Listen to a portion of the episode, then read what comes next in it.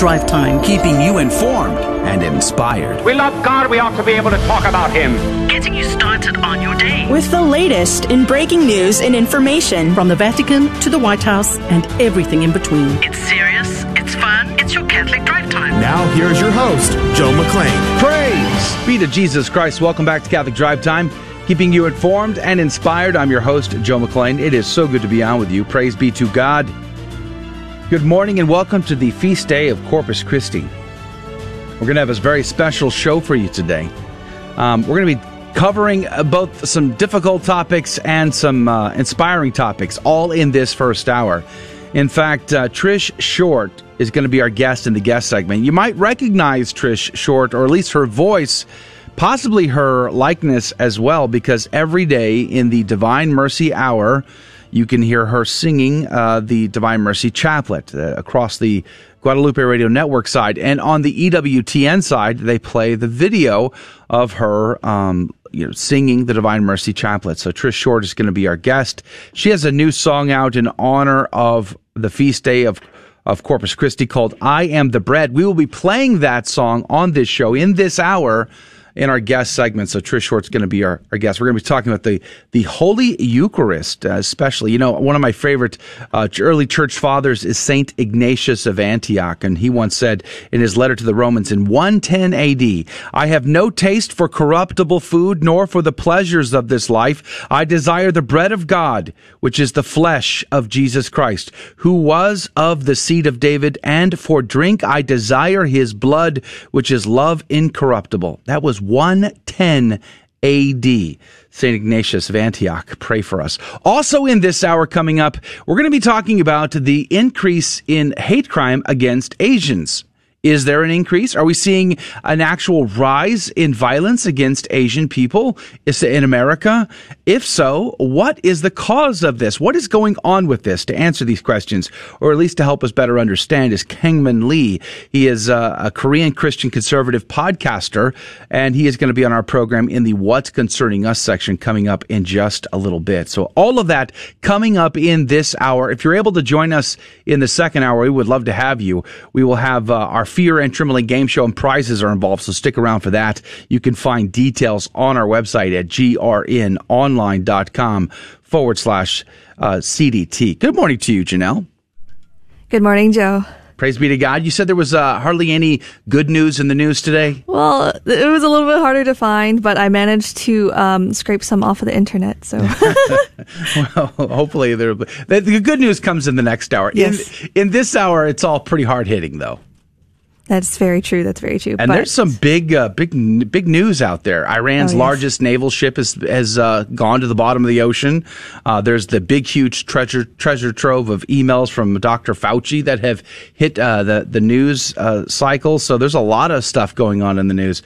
And if we have time today, I would love to discuss Phil Lawler's uh, commentary on what whether or not Pope Francis will, in fact um, put the hammer on the traditional Latin Mass? And if so, what that might do uh, for the future of the pontificate. So, all of that coming up on today's show. Speaking of impact, Adrian Fonseca is here on the ones and twos. Good morning to you, Adrian. Good morning. Good morning. It's good to be here, as usual. Praise, praise be, be, to God. God. Absolutely. Yeah, praise Loving be to God. It.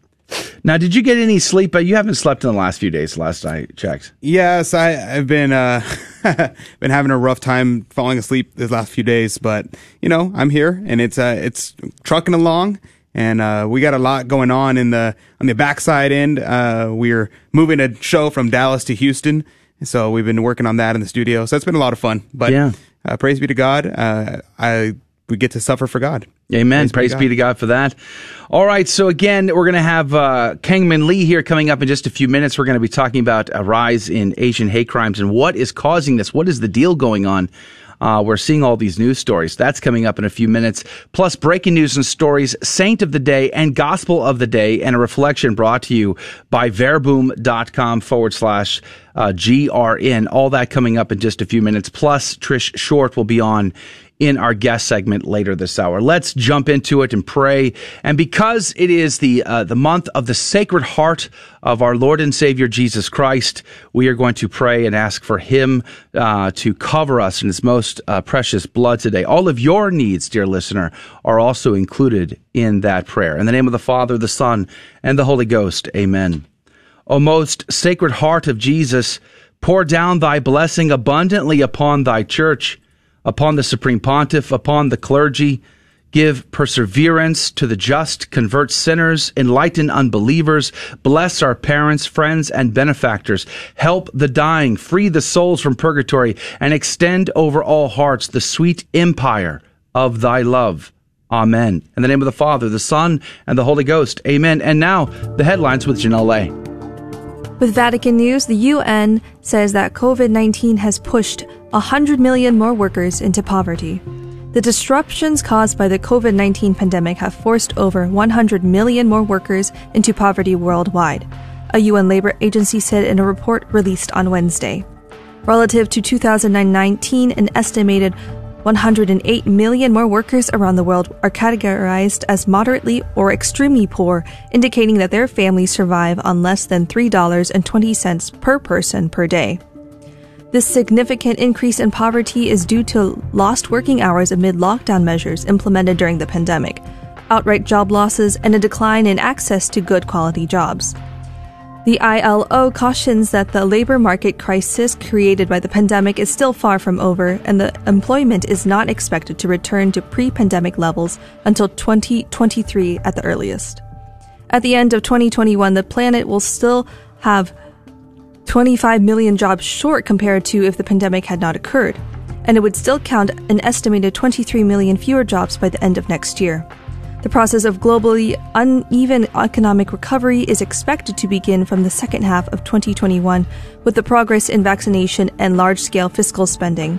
Recovery efforts are projected to result in the creation of 100 million jobs this year and an additional 80 million jobs in 2022. From the Hill, Democratic divisions threaten Biden's voting push. But Democrats are facing significant internal stumbling blocks to getting their voting rights legislation through the Senate as President Biden calls on Congress to get his the bill onto his desk. Senate, Senate Majority Leader Charles Schumer is driving Democrats towards a fight later this month in a sweeping election reform bill that, among other provisions, would aim to expand access to the ballot by creating nationwide election standards. But divisions in the 50 member Senate Democratic caucus, coupled with disagreement on what to do about the senator's filibuster rules, are lowering the odds that a bill makes it to the White House at all. Democrats view the legislation as a top priority as GOP state legislatures across the country introduce, debate, and pass bills to place new limits on voting. However, the legislation does not have the backing of all 50 members of the Democratic caucus. The Epoch Times reports that Israel has arrested their top Hamas terror leader in West Bank. The Israeli military announced on Wednesday that it has arrested a senior leader of the Hamas terrorist group in the occupied West Bank. He was arrested late Tuesday in the city of Ramallah by the Israel Defense Forces elite Devon group in cooperation with the Israel Security Agency. The IDF alleges that they recently took part in organizing violent riots, and incitement to violence, and trying to re-establish a base for the Islamic terrorist group in Ramallah. Hamas spokesman confirmed and denounced the arrest of its senior terror leader, saying that his apprehension will not silence the voice of the resistance in the West Bank and would not stop further activity by the group in the territory. The arrest came amid a general crackdown by Israel authorities on Hamas activities in the West Bank in recent days, a spokesperson for the Israel Security Agency told the outlet that more than 10 Hamas members were arrested on May 20th, including a prominent Palestinian politician. It is unclear if or how many members were later released. From LifeSite News, Canada's federal government paid nearly $10 million in COVID benefits to dead people. Canada's federal government paid out more than $9 million in COVID relief funds to deceased individuals. As first reported by Blacklock's reporter, According to documents, the news site retained the Department of Employment made automatic payments totaling $9,208,500 to 15,398 people who had died and were deemed beneficiaries of disability tax credits. In July 2020, the Canadian Liberal government under Prime Minister Justin Trudeau had announced that it would give a one time payment of $600 to Canadians with disabilities. According to the Department of Employment, the government will now be taking a post payment review to determine whether there are any overpayments. The government's message appears to place the blame on the families of the dead who received the funds for not updating their loved ones' information in a timely manner. And those are your headline news. The saint of the day is Charles Lwanga and the 22 martyrs of Uganda. Charles was born in 1865 at Bulimu, Buganda, Uganda. Charles uh, was born in Uganda on the continent of Africa in the last half of the 19th century. He and the other young men and boys were required to work for King Mugwan- Mugwanga. King Mwanga was an evil man who treated all people harshly, especially the boys who worked for him. Charles and his friends learned about Christianity from the Society of Missionaries of Africa who were working in Uganda. They learned about Jesus and asked to be baptized. They became followers of Jesus Christ, the missionaries also tried to keep the boys safe from the king. One day, the king forced the missionaries to leave the country, so Charles began teaching people about Jesus. There were only a few hundred Christians in Uganda at the time. He also worked to protect his friends from the wicked king. The king became so angry that he ordered, ordered Charles and his friends to be put into prison and then killed in 1886. They were forced to walk 37 miles to the place where they were burned to death. Charles and his friends are called martyrs because they died for their faith. Charles Lwanga and the other Ugandan martyrs were canonized by Pope Paul VI in 1964. St. Charles Lwanga is the patron saint of African youth. St. Charles Lwanga, pray for us. Praise be to God in all things. The gospel today comes to us from Mark chapter 12, verses 28 through 34. One of the scribes came to Jesus and asked him, Which is the first of all the commandments? Jesus replied, The first is this Hear, O Israel, the Lord our God is Lord alone. You shall love the Lord your God with all your heart, with all your soul, and with all your mind, and with all your strength. The second is this You shall love your neighbor as yourself. There is no other commandment greater than these. The scribe said to him, Well said, teacher. You are right in saying, He is one and there is no other than He.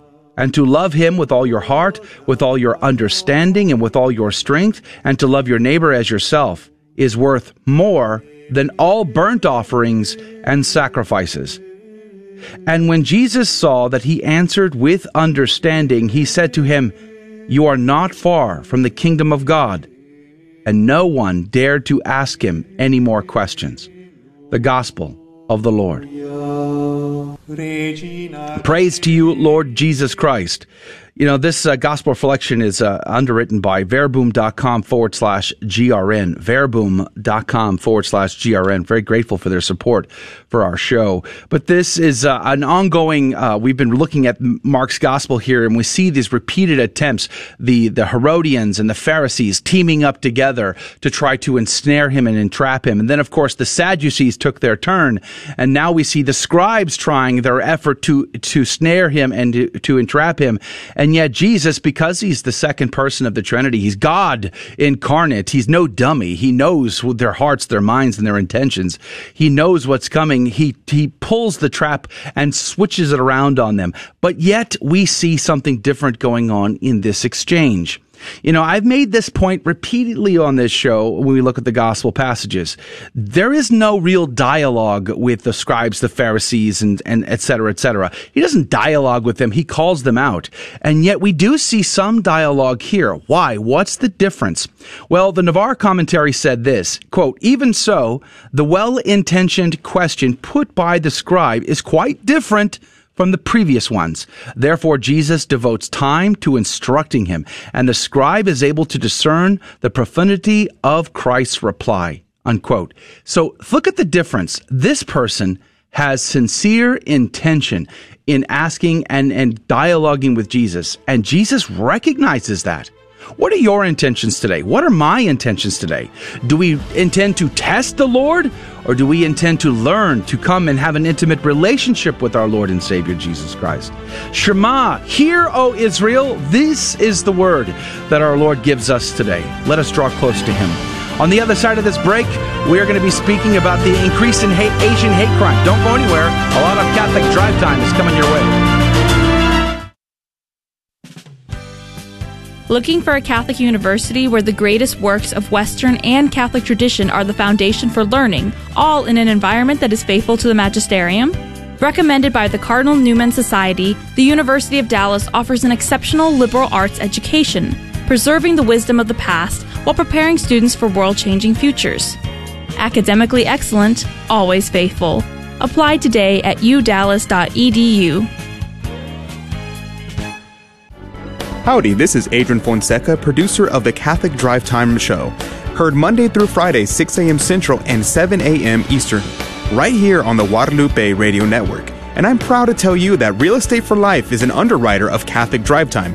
Real Estate for Life connects home buyers and sellers to real estate agents while supporting pro life organizations, offering their clients a faith based experience.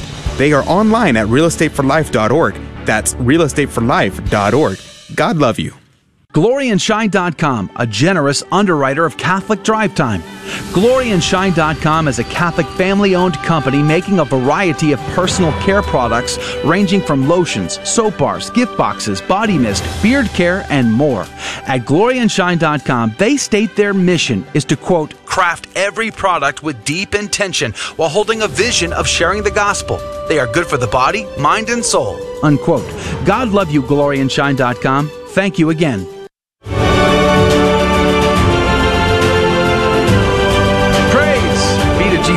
Back to Catholic Drive Time, keeping you informed and inspired. I'm your host, Joe McClain, and it's great to be on with you. Coming up in about, I don't know, 20 minutes from now, Trish Short's going to be our guest in the guest segment.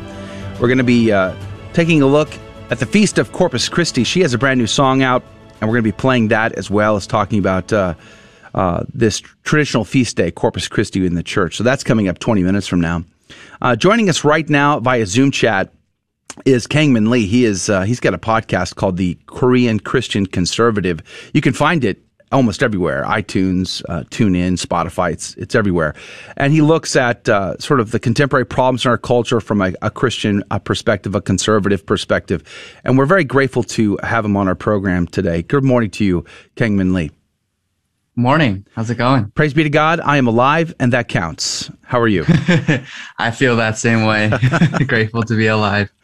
Uh, you know, I we we follow the news here. Uh, I look at the news every single day, and I have to say, I've never seen so many stories about uh, crimes against Asian people in our country uh, at this level ever. I mean, it's I feel like it kind of came out of nowhere. Maybe it's just from my perspective, but now every single day I see something. There's videos, is and part of the question in my mind is one, is is there a rise in violence against Asian people in our country?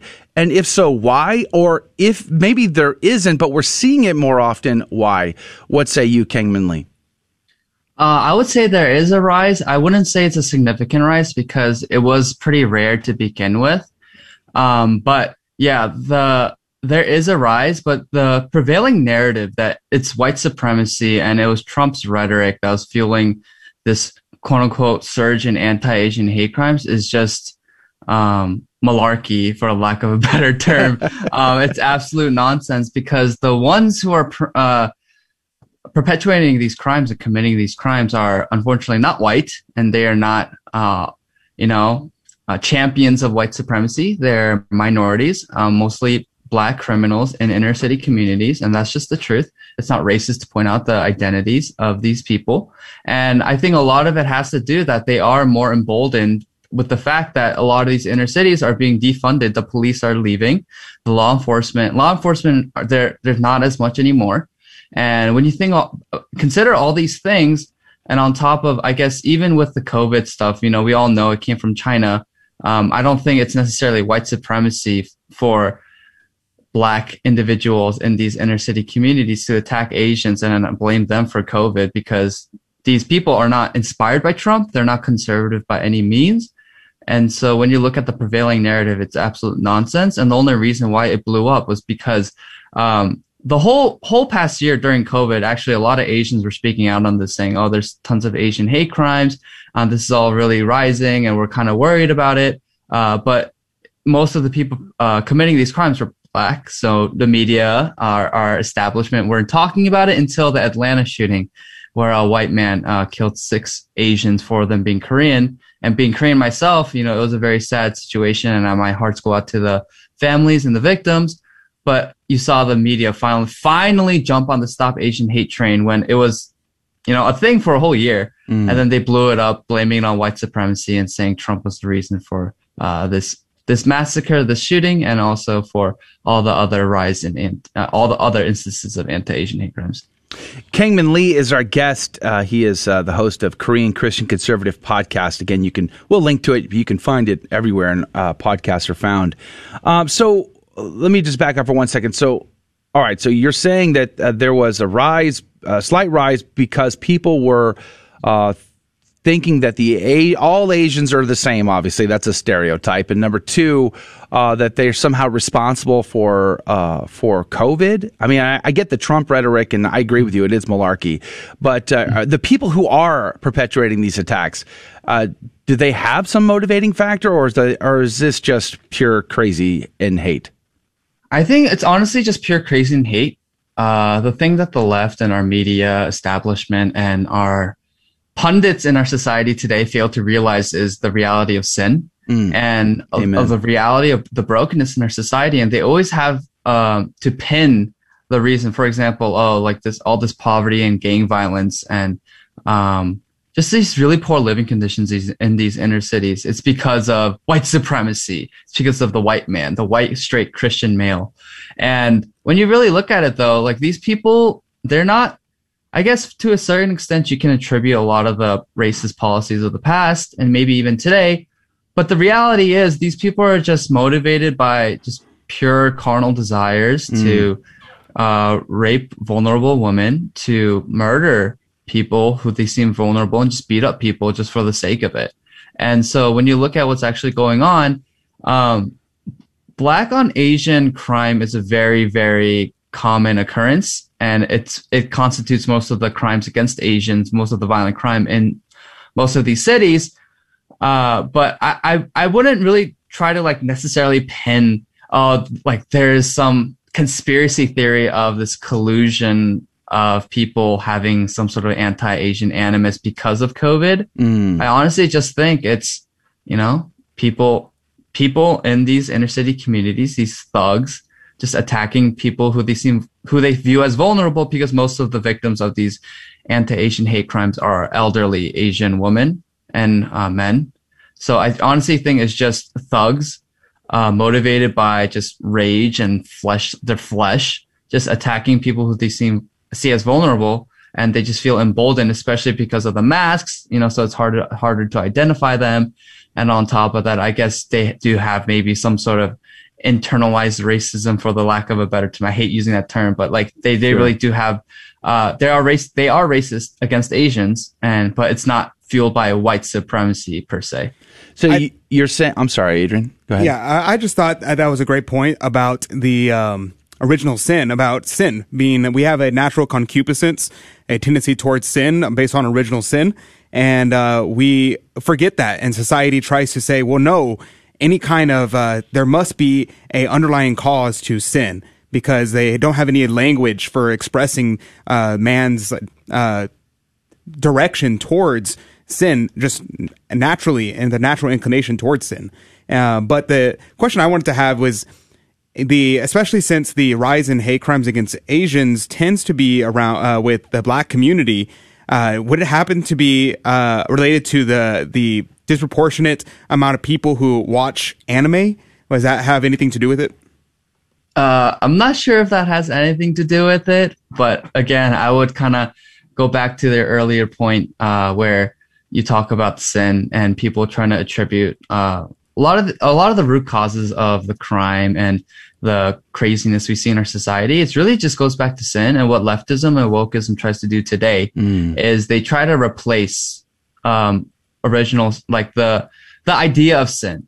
And then so in their in their worldview, the original sin is racism. So you have people like Nicole Hannah-Jones and Ibram X. Kendi and these woke prophets per se, crafting their own religion of wokeism, uh, where they have their own doctrine. And again, in Christianity, the original sin, you know, it's it's from the fall. And the reason why we have a fallen nature is because Adam and Eve uh, decided to rebel against God in the Garden of Eden. But to these people, it's white people were the original, I guess, quote unquote, Adam and Eve, and they committed the original sin of racism. So therefore, the, every single problem in our society, especially if you see any sort of disparity, uh, if you see disproportionate crime and disproportionate uh, levels of poverty uh, within the black community versus white people or Asian people or whatnot, it's because of white supremacy. It's because of the original sin of racism. And in order to rectify that, we need to implement new policies and new things like abolishing the police and just completely overhauling the system in order to rectify this original sin of racism. So in, in a way, you see social justice activism being the means to salvation rather than the gospel. So wokeism and leftism is a complete uh, overhaul and it, in, in and of itself, a religion that tries to replace Christianity, especially because they see Christianity as an oppressive religion and an oppressive uh, ideology per se. Uh, so that's kind of like what's really driving a lot of this, a lot of the craziness and a lot of the hype behind the media. And I guess it's, it's good, I guess, in a way that the hype died down because most people, I think, were realizing like, oh, I'm hearing all these I'm hearing that it's white supremacy fueling it, but that every single video I see, it's a black person beating up an old Asian person. Yeah. And I just don't think that matches. And so I think a lot of people are waking up to the reality. It's shocking to see these videos. I mean, just people getting decked, laid out in broad daylight. And you know, the one I saw the other day, and I, I, was it from New York? I can't recall. New York or California. It's, either, it's usually one or the other. And uh, the poor woman is laid out, and everybody's just staring, just like looking on. It's, nobody does anything. Nobody comes to the rescue. Nobody helps. Nobody. Yeah. There's not one man any, anywhere that will come and defend these people. It seems rather uh, odd to me in that from that perspective. We have uh, only a few minutes left with Kangmin Lee. He is the the host of the Korean Christian Conservative podcast, talking about Asian hate crimes in our country. Uh, from the Asian perspective, how unified is the our Asian uh, in um, people in America? Now, there's so many diverse backgrounds here. I mean, so how unified are they on this issue? What are, are their uh, courses of uh, action? What can they do to to fight against this level of uh, violence against their people? I mean, wh- where do they go? So uh, I would say in general, yes, because Asians tend to be very tribal. So I know Koreans are very, very tribal and it's kind of ingrained in our culture because of uh, the past of the Japanese annexation. We are a small country in the middle of Asia for thousands of years, always being attacked by Mongols and Chinese and Japanese and whoever else wanted to, you know, take over our people. So Koreans are very tribal in the same way a lot of Asians are just very, very tribal because the past of in Asia, and I think largely the world too, but especially in Asia, it was marked by conquest. And so you, I think that kind of plays into a lot of how Asians operate today in this country. So they're very tribal. And then so they see an Asian, and it's like it's so weird because you know they categorized Asian American Pacific Islanders, and they they added Native Hawaiians as well this past year. Yeah. Uh, and it's like it's like I have nothing in common with Samoans as a Korean. I really don't have much in common with. yeah, um, and like I I don't have much in common with Indonesians, Sri Lankans, but right. they all just lump us together. Uh, and then kind of a lot of people buy into that because Asians are such a small minority in this country. Mm. So you see a lot of people like if there's a old Chinese woman get like pummeled in the face, uh, you'll see a Japanese person speak out and say, "Oh, stop Asian hate. This is this is bad." But the problem is, is that a lot of the pretty infographics and a lot of the anti-racist ca- hate campaigns that they pr- like. There's this uh, new Asian American Foundation that Jeremy Lin, uh, Lisa Ling, and all these other uh, woke Asian pundits and celebrities put together, and they already raised like 250 million dollars or something like wow. that to combat race, uh, racism, combat uh, hate. But the thing is, it's like, what are the what are these things gonna do? Because the problem is the violent thugs committing these crimes. They're not inspired by pretty infographics and right. know, cliche anti-racist yeah. campaigns. They're, yeah, they're they're not the one. They're they're not and you're not reaching these people. Ultimately, these things aren't going to inspire them because a lot of them are stuck in drugs, gang violence, Yeah. and a, a lot of the time, the only way out for these people is the gospel. Amen. So, so then you know this sin will always exist, but then how do we prevent this? We need to give Asians um, guns, be able to protect them, and also increase law enforcement. That's the only way to really protect them. We are out of time. Kangmin Lee has been our guest, a Korean Christian conservative podcast. Thank you, sir, for your time. God bless you and God love you. We'll be right back. Drive Time is headed your way. This is Dale Ahlquist with a Chesterton Minute. Have you ever heard people say that Christianity is barbaric, that it arose in ignorance? Well, G.K. Chesterton says that as a matter of historical fact, it didn't. It arose in the most civilized period the world has ever seen. It arose precisely at the intersection of three great civilizations Athens, Rome, and Jerusalem. It combined the philosophy of the first two with the faith of the third. So, what's the real reason the opponents of Christianity do not believe it? It's not because it's barbaric and ignorant. It's not even because it's civilized and sophisticated. It's because, as Chesterton says, opponents of Christianity would believe anything except Christianity. Want more than a minute? Visit us at chesterton.org. Hi, Joe McClain here, host of the Catholic Drive Time, heard Monday through Friday, 6 a.m. Central, 7 Eastern, right here. And I'm proud to tell you that Real Estate for Life is an underwriter of the Catholic Drive Time. Real Estate for Life connects home buyers and sellers to real estate agents while supporting pro life organizations. Real Estate for Life offers their clients a faith based experience. Real Estate for Life is online at realestateforlife.org. That's realestateforlife.org. God love you. Good morning. Welcome back to the Catholic Drive Time. I'm Janelle, and here are your headline news. Looking at the news, Australian state moves to cancel Catholic cemeteries. In other news, Reuters says we cannot postpone again, Tokyo 2020 boss says of COVID gloom. The head of Japan's Olympics organizing committee ruled out on Thursday another suspension of the Games, despite deep disquiet at the prospect of thousands of athletes and officials arriving during a fourth wave of COVID 19 infections. Already postponed from last year at the cost of an extra $3.5 billion, a scaled down version of the Games with no foreign spectators is set to start on July 23rd. But with a slow vaccine rollout, Tokyo and nine other regions under a state of emergency, and rising number of severe coronavirus cases, most Japanese oppose hosting the Olympics. Most of the capital city's council, the Tokyo Metropolitan Assembly, agree. The Tokyo Shimbun reporter r- paper reported on Thursday. Is illustrating the public anxiety, residents in one training revenue, Ota City, were furious over a decision to give preferential vaccinations to staff attending to visiting Australian softball players. From the Epoch Times, Chinese wind farm project in Texas, a threat to national security. A proposed Chinese wind farm in Texas poses national security concerns, warned Ky- Kyle Bass, a China watcher and hedge fund manager. The Blue Hills wind development in southwest Texas Val Verde County has attracted heightened scrutiny in recent months, with lawmakers and experts signaling concern that the Japanese pro- the Chinese project could be used as a cover for espionage and to disrupt the state's power grid. The proposed wind farm site is about 30 miles from the US Mexico border and near the La- Laughlin Air Force Base, the U.S. Air Force's largest pilot training facility.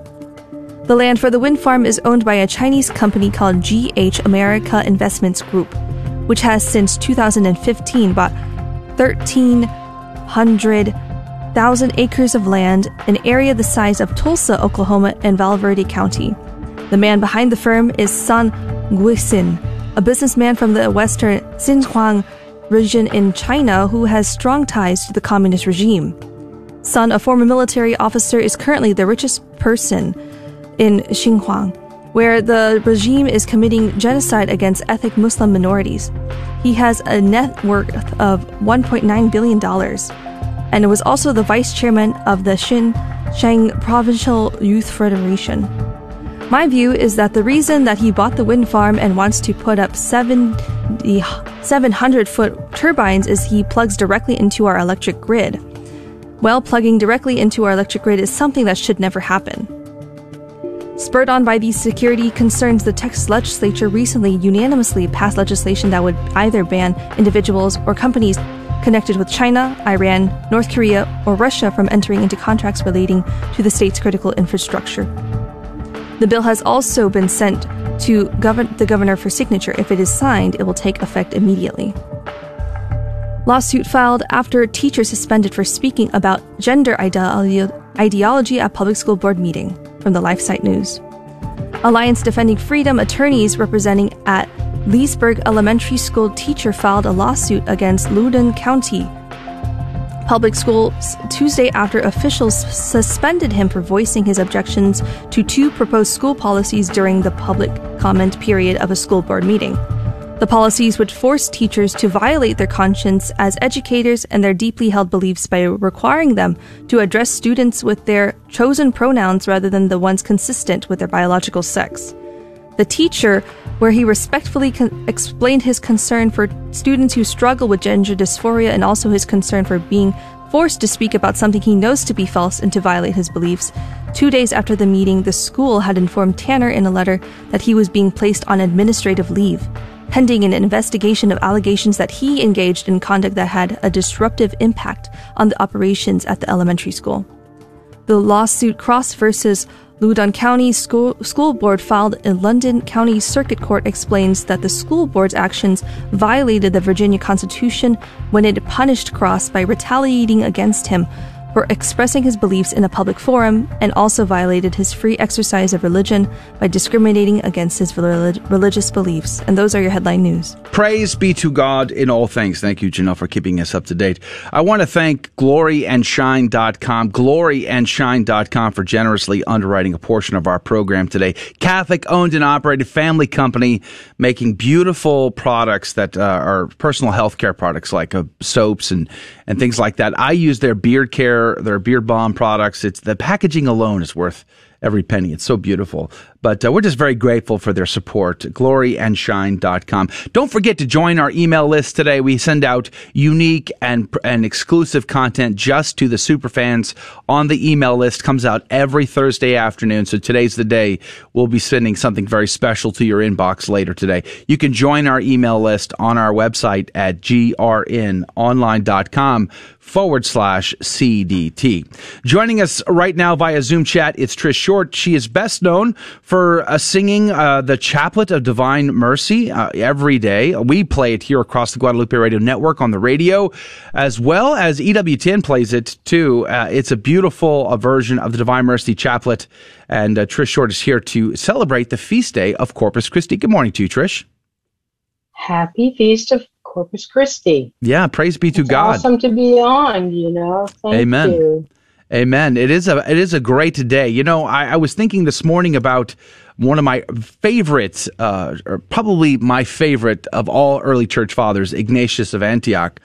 Um, in 110 AD, how he witnessed to uh, what we believe as Catholics today about the Holy Eucharist. And this is like, yes. this is, you can't, it's hard to get much earlier and besides the, the Bible itself. Uh, you know, it's so powerful and profound. And he talks in his letter to the Samaritans, take note of those who hold heterodox opinions on the grace of Jesus Christ, which has come to us and see how contrary their opinions are to the mind of God. They abstain from the Eucharist and from prayer because they do not confess that the Eucharist is the flesh of our Savior Jesus the Christ.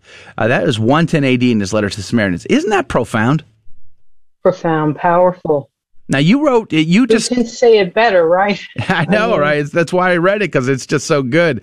But uh, mm-hmm. now you are you have just uh, published uh, a brand new song uh, out mm-hmm. about uh, the the bread, the, the Holy Eucharist, the bread of life, mm-hmm. and you're going to premiere. Has it been premiered, or are you premiering it right now? Well, we sort of did a soft premiere on it on the feast of Saint Joseph, but my husband, uh, we have a small um, recording studio, and we also do uh, film and video, that kind of thing.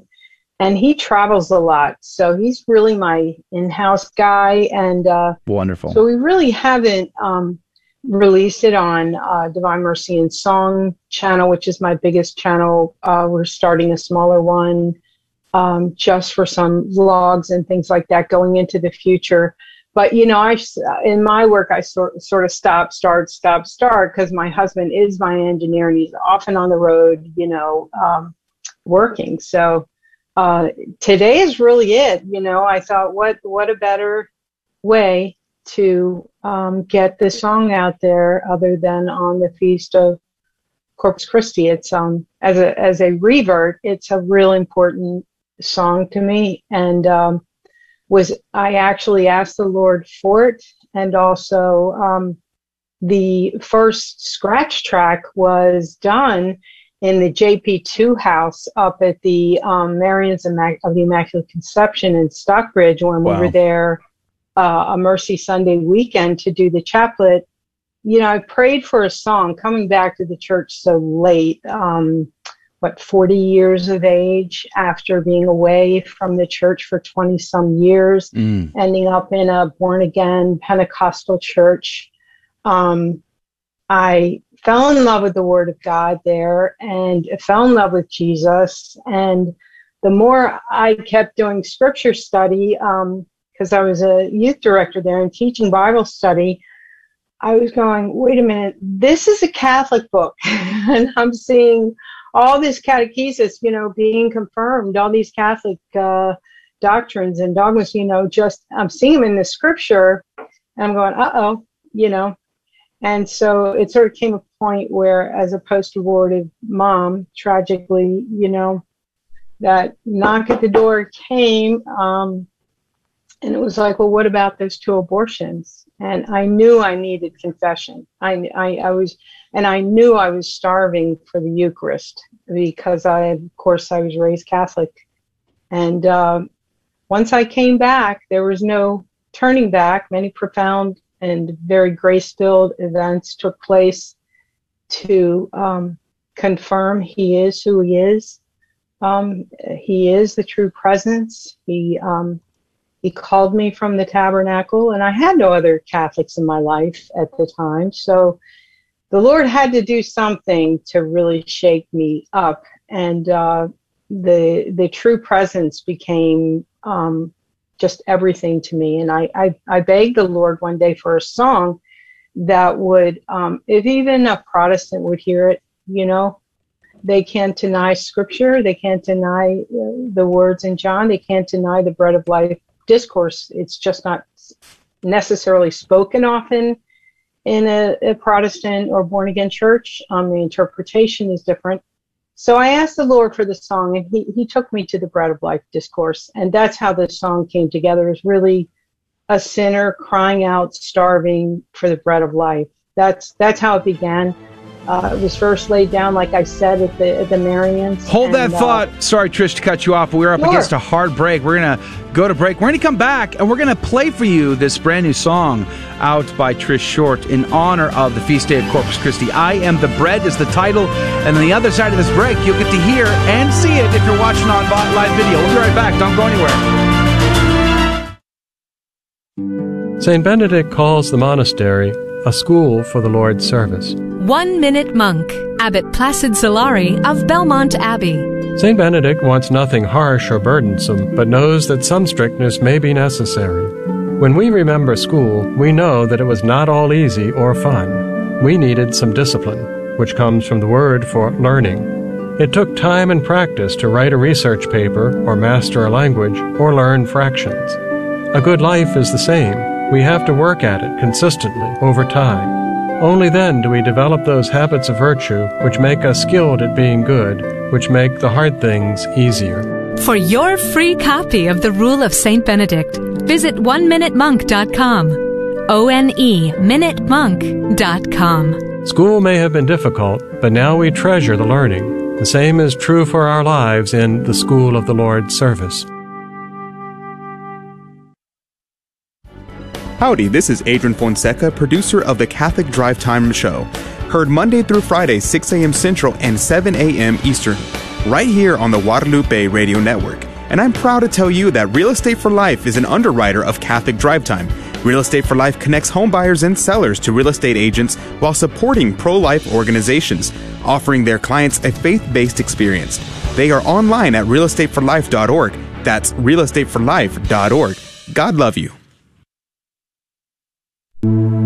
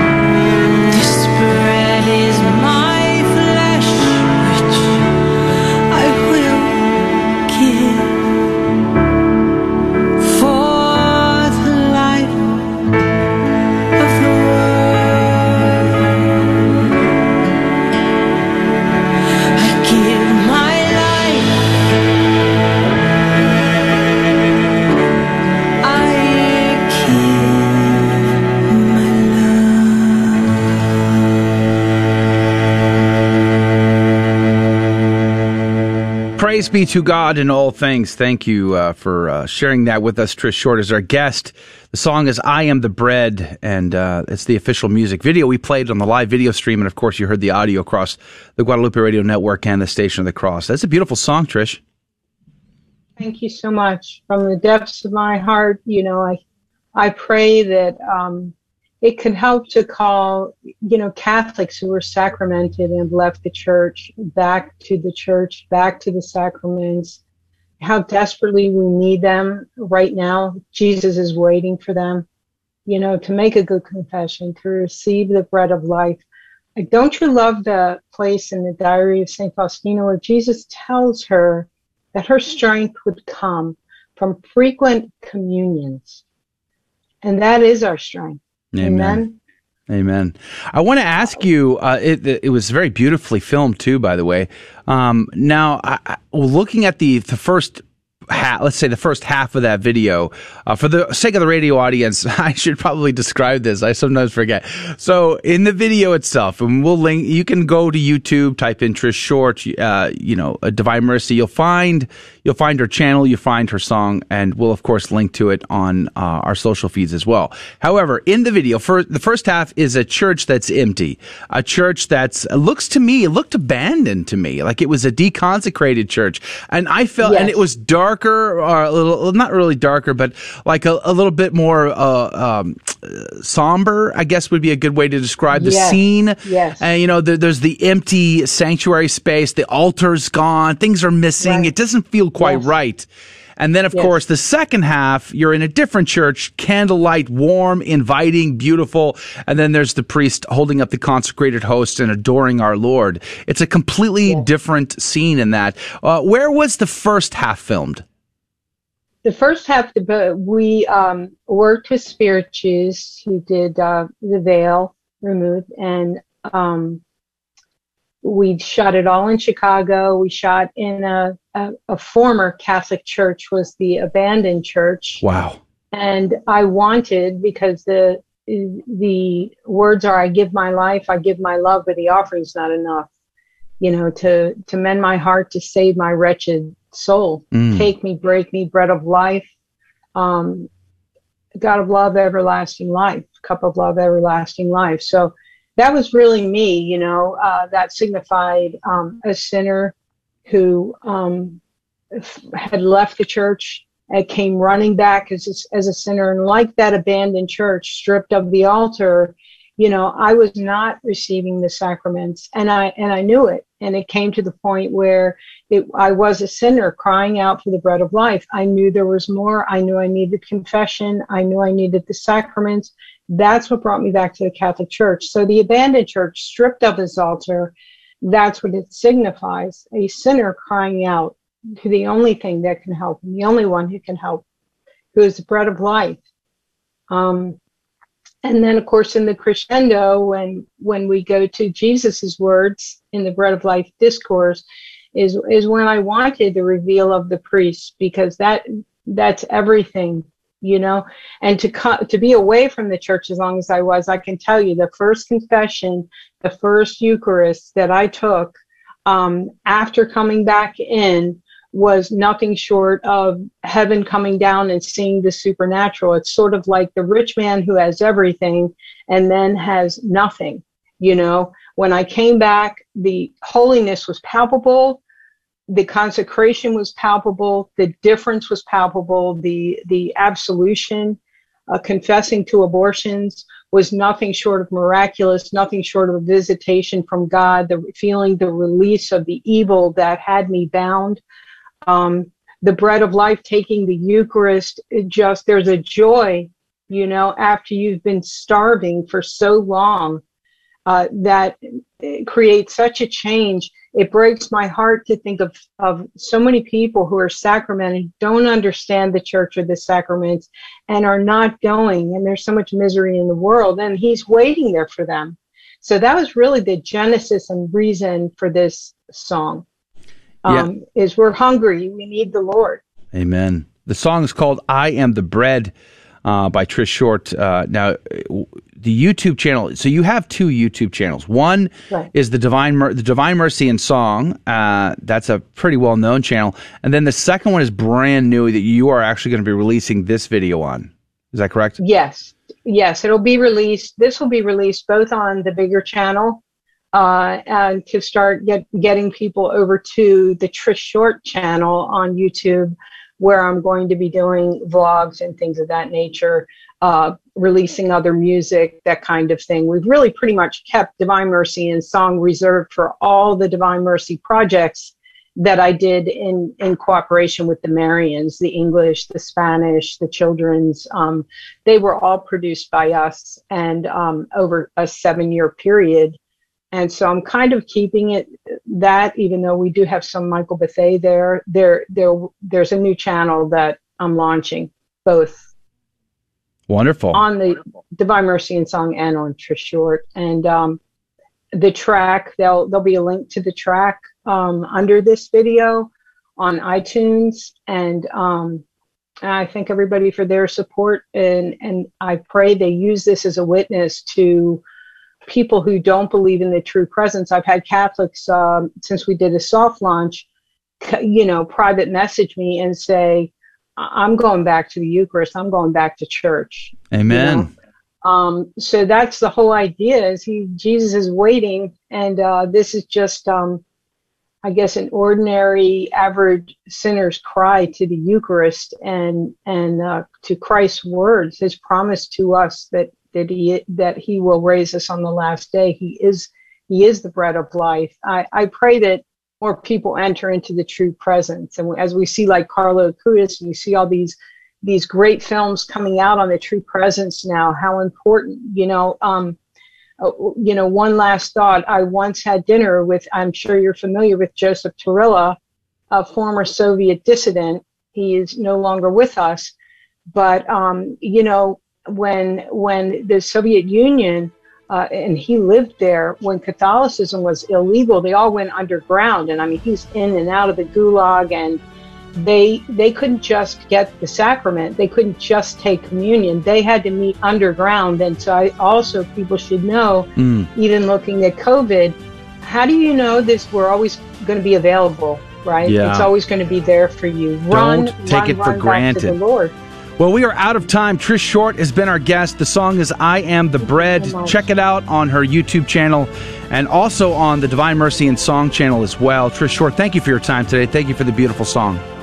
Thank you so much, Joe. It's an honor. God bless you and God love you. Have a great day. That is going to do it for hour number one of Catholic Drive Time. Uh, if you can join us in the second hour, we would love to have you. We're going to have a great time giving away prizes this week in our Fear and Trembling game show, and you could win. grnonline.com forward slash CDT for the details. Thank you for joining us on Your Catholic Drive Time, where it is our pleasure to keep you informed and inspired. Join us Monday through Friday at the same time, right here on your favorite Catholic radio station. Don't forget to connect with us. Just go to facebook.com forward slash Catholic Drive Time. Again, that's facebook.com forward slash Catholic Drive Time. Be sure to share more than just us today. Share Jesus with everyone you meet. Bye now, and God love you.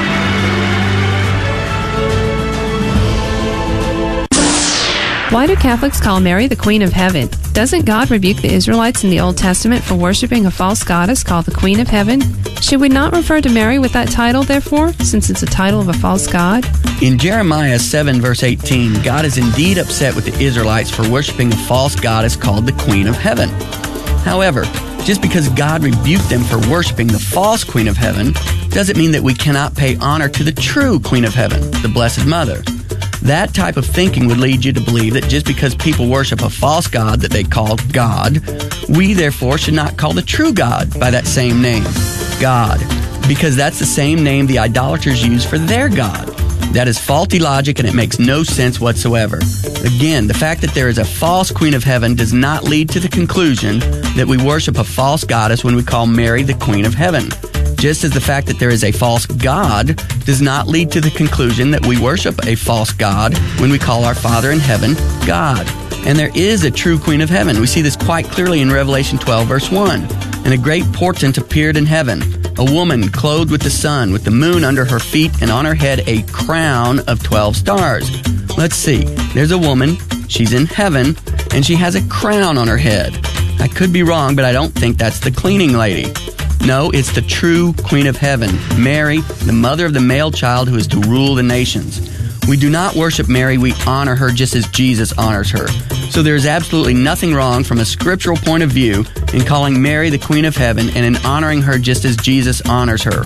After all, if Jesus is the King, then Mary is truly the Queen Mother of Heaven. A beacon of truth in a troubled world. This is the Guadalupe Radio Network, radio for your soul. GloryandShine.com, a generous underwriter of Catholic Drive Time. GloryandShine.com is a Catholic family owned company making a variety of personal care products ranging from lotions, soap bars, gift boxes, body mist, beard care, and more. At GloryandShine.com, they state their mission is to quote, craft every product with deep intention while holding a vision of sharing the gospel. They are good for the body, mind, and soul. Unquote. God love you, GloryandShine.com. Thank you again. Welcome to your Catholic Drive Time, keeping you informed and inspired. We love God, we ought to be able to talk about Him. Getting you started on your day. With the latest in breaking news and information from the Vatican to the White House and everything in between. It's serious, it's fun, it's your Catholic Drive Time. Now, here's your host, Joe McClain. Praise be to Jesus Christ. Welcome back to Catholic Drive Time, keeping you informed and inspired. I'm your host, Joe McClain. Praise be to God. Good morning. It is good to be with you on this feast day of Corpus Christi. Got have a great show lined up for you this hour. We just wrapped up a great hour. Uh, Kingman Lee was on last hour. We talked about the increase in uh, crimes against Asian people in America and what were some of the causes, the motivating factors. What is going on? Turns out sin is to blame for most of it. I would agree. But there's things that are also contributing factors, and Kangman Lee discussed that. And we're going to be posting that conversation uh, later today as an individual video that you can watch and, and listen to on our YouTube, Rumble, Facebook, and cha- other channels. All of that, which is linked on our website at grnonline.com forward slash CDT. We also had a great conversation with Trish Short. Uh, you, you might know Trish because every day in the three o'clock hour across the Guadalupe radio network, you can hear her beautifully sing the Divine Mercy Chaplet uh, also on EWTN. So uh, she has put out a song called "I Am the Bread," and we we actually played the whole the whole song.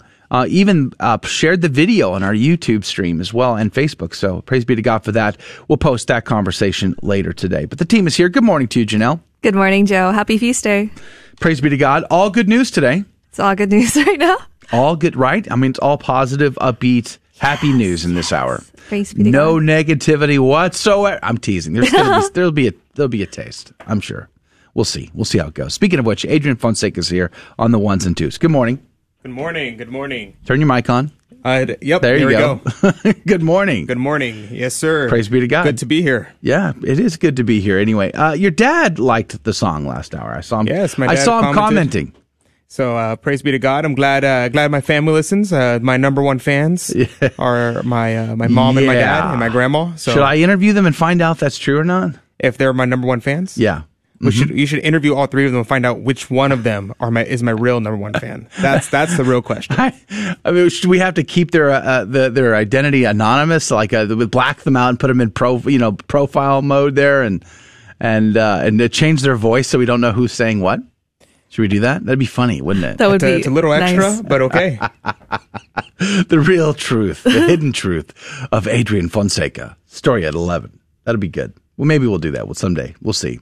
All right. In this hour, we are going to do the uh, good news segment coming up with Janelle, uh, Saint of the Day, Gospel of the Day, generously underwritten by verbum.com forward slash GRN. Praise be to God. And then we will have our fear and trembling game show. And if I'm not mistaken, today is all easy question Thursday. And uh, so that means you could possibly win. You don't even need to know the answers anyway, because you pretty much can guess them. Because I don't ask you, I ask the two of them, and they sometimes they they throw some crazy answers out there that they're pretty obvious. But uh, either way, somebody's going to win the prize this week from ProudCatholicCompany.com, who is generously giving us a prize to give away, which we will do tomorrow. Which means you have three chances today and three chances tomorrow to get in on that. All you need to do is be our first caller when the time comes. And if you want the phone number, you can do two things. You could either go onto our website right now and find it listed there, along with the rules, links to all the sponsors, all of that. grnonline.com forward slash CDT. grnonline.com forward slash CDT. Or you can just wait for me to give you the phone number, but the phone number is listed on the website. You can just call early. It's easier that way. All right. We're going to jump into it. Whatever your needs are, we're going to be praying and offering those up for sure. Our own needs. By the way, real quick if you are hanging out on a live video stream, like on one of the social platforms, and uh, and craziness begins to ensue, which it has lately, and you don't want to experience that, go to our website. You can hang out there. grnonline.com forward slash CDT. You can watch it live and you can comment there as well. grnonline.com forward slash CDT. Very easy to do. Let's pray. In the name of the Father, the Son, and the Holy Ghost. Amen. O most sacred heart of Jesus, pour down thy blessing abundantly upon thy church, upon the supreme pontiff, upon all the clergy. Give perseverance to the just, convert sinners, enlighten unbelievers, bless our parents, friends, and benefactors, help the dying, free the souls from purgatory, and extend over all hearts the sweet empire of thy love. Amen. In the name of the Father, the Son, and the Holy Ghost. Amen. And now the good news with Janelle Lay. Senator Scott introduces bill to ban vaccine passports for domestic flights. Bishop Strickland ordains four new priests in the Diocese of Tyler. From the Epoch Times, Florida's DeSantis signs record $101 billion budget with $550 million for teacher pay raises. Florida Governor Ron DeSantis on Wednesday signed a $101 billion budget that includes raises for teachers, police, and other first responders. The Republican governor signed the state's largest ever spending plan during a bill signing ceremony in New Smyrna Beach after vetoing $1.5 billion, including $1 billion in federal money for an emergency response fund he had, he had said had strings attached to it that made it unusable. The state's spending plan is an increase of more than $9 billion from the previous year, boosted by $6.9 billion in federal funds. The budget year starts July 1st. The state budget will see more than 175,000 teachers and 3,000 principals, as well as first responders receiving a $1,000 check. It also includes $22.4 billion for K 12 schools, schools and $550 million to hike up teacher salaries to a minimum of $47,500. The minimum wage for government workers will also be raised to $13 an hour as part of the budget, while state attorneys, public defenders, and district court judges will get a 10% pay raise. The governor's veto included $1.35 billion from federal funds that the state had received under President Joe Biden's American Rescue Plan. DeSantis told reporters Wednesday that those funds will no longer be set aside for emergency funds and future budget needs as proposed by state lawmakers, but will instead be made available for other uses. The National Catholic Register reports the Archdiocese of Washington and Baltimore Province reinstate Sunday obligation. Six Catholic dioceses in Maryland, Virginia, West Virginia, and Delaware will be lifting the dispensation from the Sunday obligation beginning June 26th to the 27th.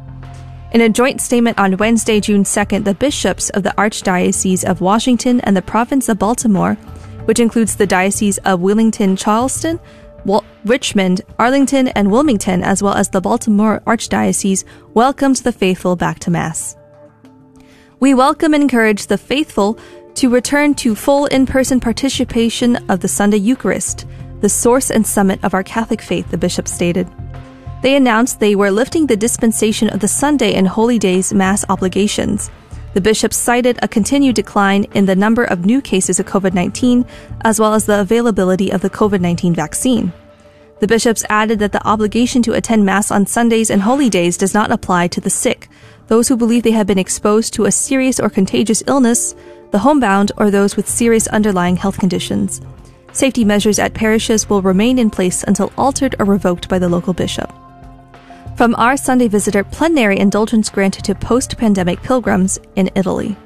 As COVID 19 restrictions continue to ease in Italy, the, count- the country's bishops are hoping a new tourism initiative will attract would be pilgrims. One way the June 1st through September 17th initiative, Ora Viene il Bello, Now Comes the Beautiful, hopes to draw pilgrims is by granting a plenary indulgence to those who visit one of Italy's many shrines. Cardinal Mauro Piacenza, head of the Apostolic Penitentiary, Vatican office that promotes and regulates indulgences, signed a decree grant- granting a plenary indulgence after a request was made May 17th by Bishop Stefano Russo, General Secretary of the Italian Bishops' Conference. Among the conditions for receiving an indulgence are a spirit detached from sin, going to confession as soon as possible, receiving communion, and praying for the intentions of Pope Francis. The Ora Viene il Bello initiative will conclude September 17th, which will be known as Pilgrim Day and which will include a pilgrimage to the most important shrine of the diocese where Mass will be celebrated. And those are your headline news for this morning. God love you and have a good Thursday. The saint of the day is Saint Charles Lwanga and the 22 martyrs of Uganda. Charles Lwanga was born in Uganda on the continent of Africa in the last half of the 19th century. He and other young men and boys were required to work for King Mwanga. King Mwanga was an evil man who treated all people harshly, especially the boys who worked for him. Charles and his friends learned about Christianity from the Society of Missionaries of Africa who were working in Uganda. They learned about Jesus and asked to be baptized. They became followers of Jesus Christ the missionaries also tried to keep the boys safe from the king. One day, King Mwanga forced the missionaries to leave the country. So Charles began teaching people about Jesus. There were only a few hundred Christians in Uganda at that time. He also worked to protect his friends from the wicked king. The king became so angry that he ordered Charles and his friends to be put into prison and then killed in 1886. They were forced to walk 37 miles to the place where they were burned to death. Charles and his friends are called martyrs because they died for their faith. Charles Lwanga and the other Ugandan martyrs were canonized by Pope Paul VI in 1964. St. Charles Lwanga is the patron saint of African youth. St. Charles Lwanga and the 22 martyrs of Uganda, pray for us. Praise be to God in all things. The gospel today comes to us from Mark chapter 12, verses 28 through 34. One of the scribes came to Jesus and asked him, Which is the first of all the commandments? Jesus replied, The first is this Hear, O Israel, the Lord our God is Lord alone. You shall love the Lord your God with all your heart, with all your soul, and with all your mind, and with all your strength. The second is this You shall love your neighbor as yourself. There is no other commandment greater than these. The scribe said to him, Well said, teacher. You are right in saying, He is one, and there is no other than He, and to love Him with all your heart, with all your understanding, and with all your strength, and to love your neighbor as yourself, is worth more than all burnt offerings and sacrifices. And when Jesus saw that he answered with understanding, and he said to him, you are not far from the kingdom of God. And no one dared to ask him any more questions. The gospel of the Lord. Praise to you, Lord Jesus Christ. Saint our Venerable Bede would say, For since they were confuted in argument, they ask him no further questions, but take him without any disguise, and give him up to the Roman power, from which we understand that the venom of envy may be overcome, but can hardly lie quiet. In other words, they couldn't trick him, they couldn't trap him, and they failed to arrest him to this point. So now they're going to give him over to be crucified. Adrian, what did you find? Yes, so uh, Cornelius Lapide here talks about, he's focusing in on verse 33 and 34, which is uh, the last couple lines about it's worth more than all burnt offerings and sacrifices, and you are not far from the kingdom of God. These two verses are actually bound up together for obvious reasons. That being, uh, according to Cornelius Lapide, at the time, many of the scribes would actually hold sacrifices as above the greatest commandment, which our Lord states here. In fact, uh, the example Cornelius Lapide gives here is Matthew 15, 6, whenever the people and the scribes were talking about giving uh, their, their money to Korban. I'm not taking care of their parents because they gave their money to the temple. But instead, our Lord shows that this is not what he desires. And in fact, Instead, of course, our Lord desires our sacrifices, uh, ma- namely the sac- holy sacrifice of the Mass, but our Lord also chiefly requires the love of God and the love of neighbor. These two are the greatest commandments, and they are above every commandment. And the scribe who heard this recognized it and rejected the teaching that he had had held before and, and clung to the tradition that our Lord gave. And so our Lord tells him, You are not far from the kingdom of God. But what does it mean to not be far from something? That means you're not yet there. You are not yet there. Why is he not yet there? Because he's still a Jew. He has not made himself a Christian. He has not uh, clung to the whole truth of the gospel. And so he's not far from the kingdom of God, yet he's not saved yet. Um, it is said by Cornelius Lapide that here on earth we are the church militant and we are going to become the church triumphant in heaven. And he says, quote, still as yet thou lackest faith to believe in me as the Messiah, the savior of the world, and to obey my commandments, so that thou mayest indeed become a Christian. And if thou wilt be perfect, leave all things and follow me as the apostles have done. All right, praise be to God. It is time to play our game. Thank you, Adrian, for that. And thank you, verbum.com forward slash GRN for generously sponsoring our, our gospel reflections. That's verbum.com forward slash GRN. The time has come. We're looking for a caller. Will you be that caller and play the game with us today? Three chances to get in on the prize. Uh, right now, call. I'll get it out. Don't you worry. Uh, 877 757 9424. I'm getting there. 877 757 9424. I guess I need more coffee. 877 757 9424. 24. Call right now. We'll be right back.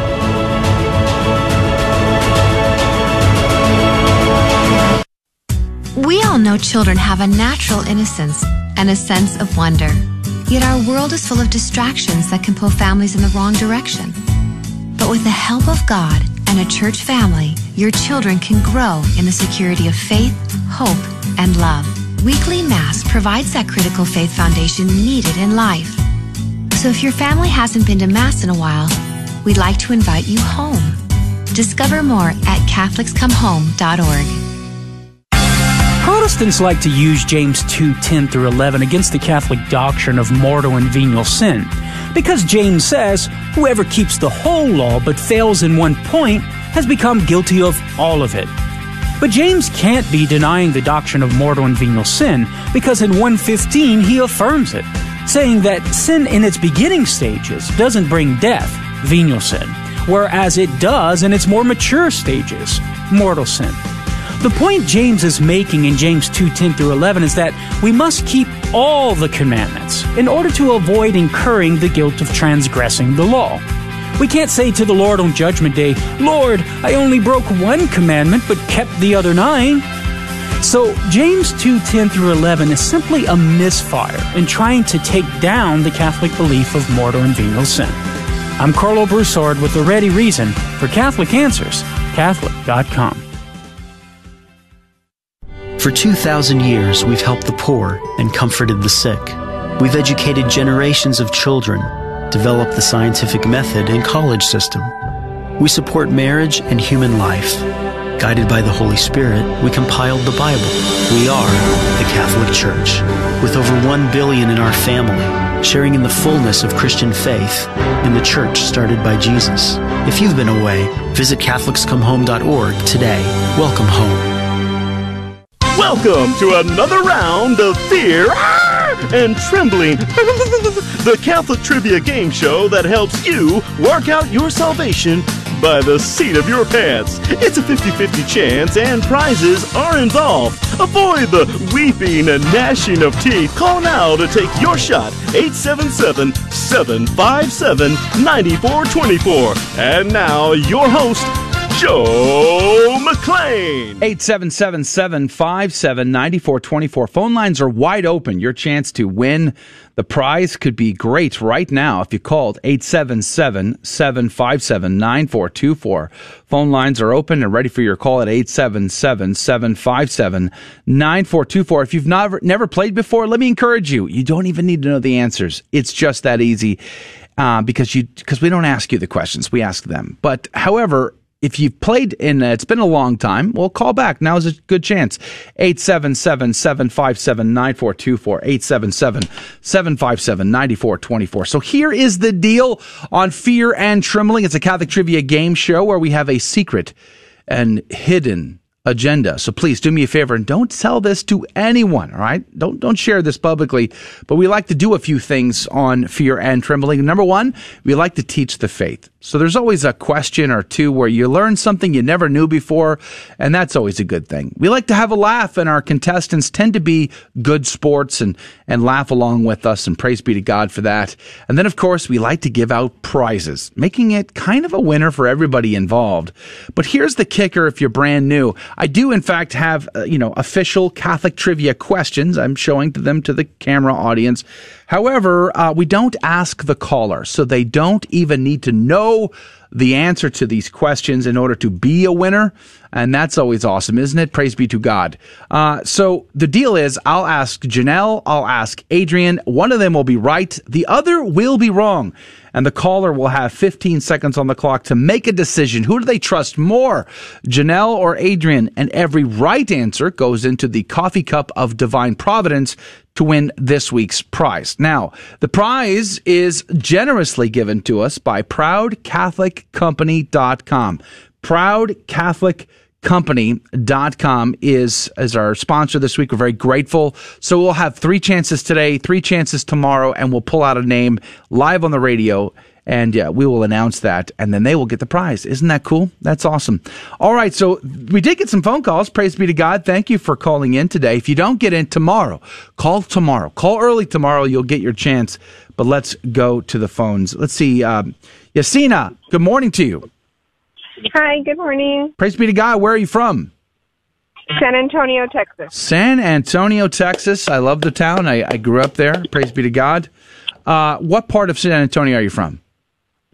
On the south side of San Antonio? South, over by the missions? Uh, a little bit further south, closer to Pleasanton. Oh, wow. Okay. Praise God. What church you go to? Uh, we go to um, Our Lady of Mount Carmel. Nice. Very nice. Now, and is, is it Yasina? Did I say that correctly? Close enough. It's Yesenia. Yesenia. Thank you for correcting me. Now, have you listened to the show before? Do you know how the game is played? Yes, I, I listen every morning. ah, praise be to God. So then you know you're you're like a veteran at this. You you know Adrian and Janelle are are they're very tricky people and they could fool you. Yes, and there's days I think I got it right, and then I'm like, oh wait, that's the right answer. But of course, you also understand. I, however, am your greatest advocate and am on your side. Yes. Aha! You hear that, Adrian? You hear that? All right, here we go. Here we go. Question number one, Janelle. We'll start with you. Are you ready? Yes, sir. Are you sure? Yes, I am. Are you sure? I'm very ready. Here we go.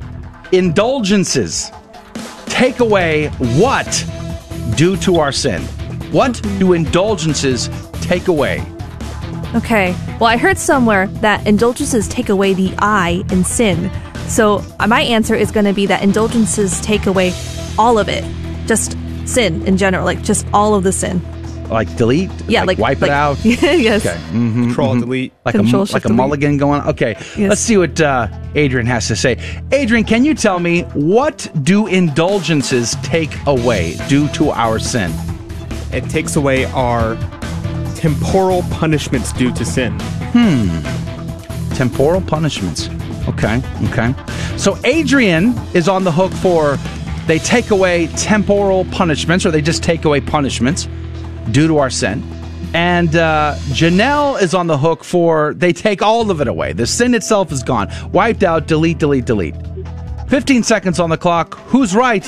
Who's wrong? Yesenia, what say you? I am going with Adrian, temporary. You're temporarily going with Adrian? Is that what you just said? So I'm only teasing. Survey says, yeah, praise be to God. Where's my, I need my dub button up for this. This is going to be good. Yeah, correct. In fact, uh, they, they don't remove sin itself. The confession does that, though, right, Adrian? Yep. The uh, only confession and a perfect act of contrition can remove your sins, and uh, but indulgences are purely for the temporal punishments that are due to sin are removed. Yeah. Praise to be to God. of grace. Well done, Yesenia. Yeah, That was pretty easy, wouldn't you say? It was pretty straightforward. Yes, thank you. Yeah, you're welcome. I see. I told you, I'm on your side here. Uh, let, but don't see. don't look at me like that, Adrian. It's true. I'm on their side. All right. qu- Second question. We'll start with Adrian this time. Uh, let's see here, Adrian. Can you tell me the church suffering refers to the members of the Catholic Church residing where? Well, I got to tell you, we live in a valley of tears. I am exhausted. I am tired. And I think I'm suffering a lot. So I'm going to say right here on Earth. And specifically at the GRN studio, but on Earth is my answer. Wow. I'm just kidding. That was live. that was public. Okay. Wow.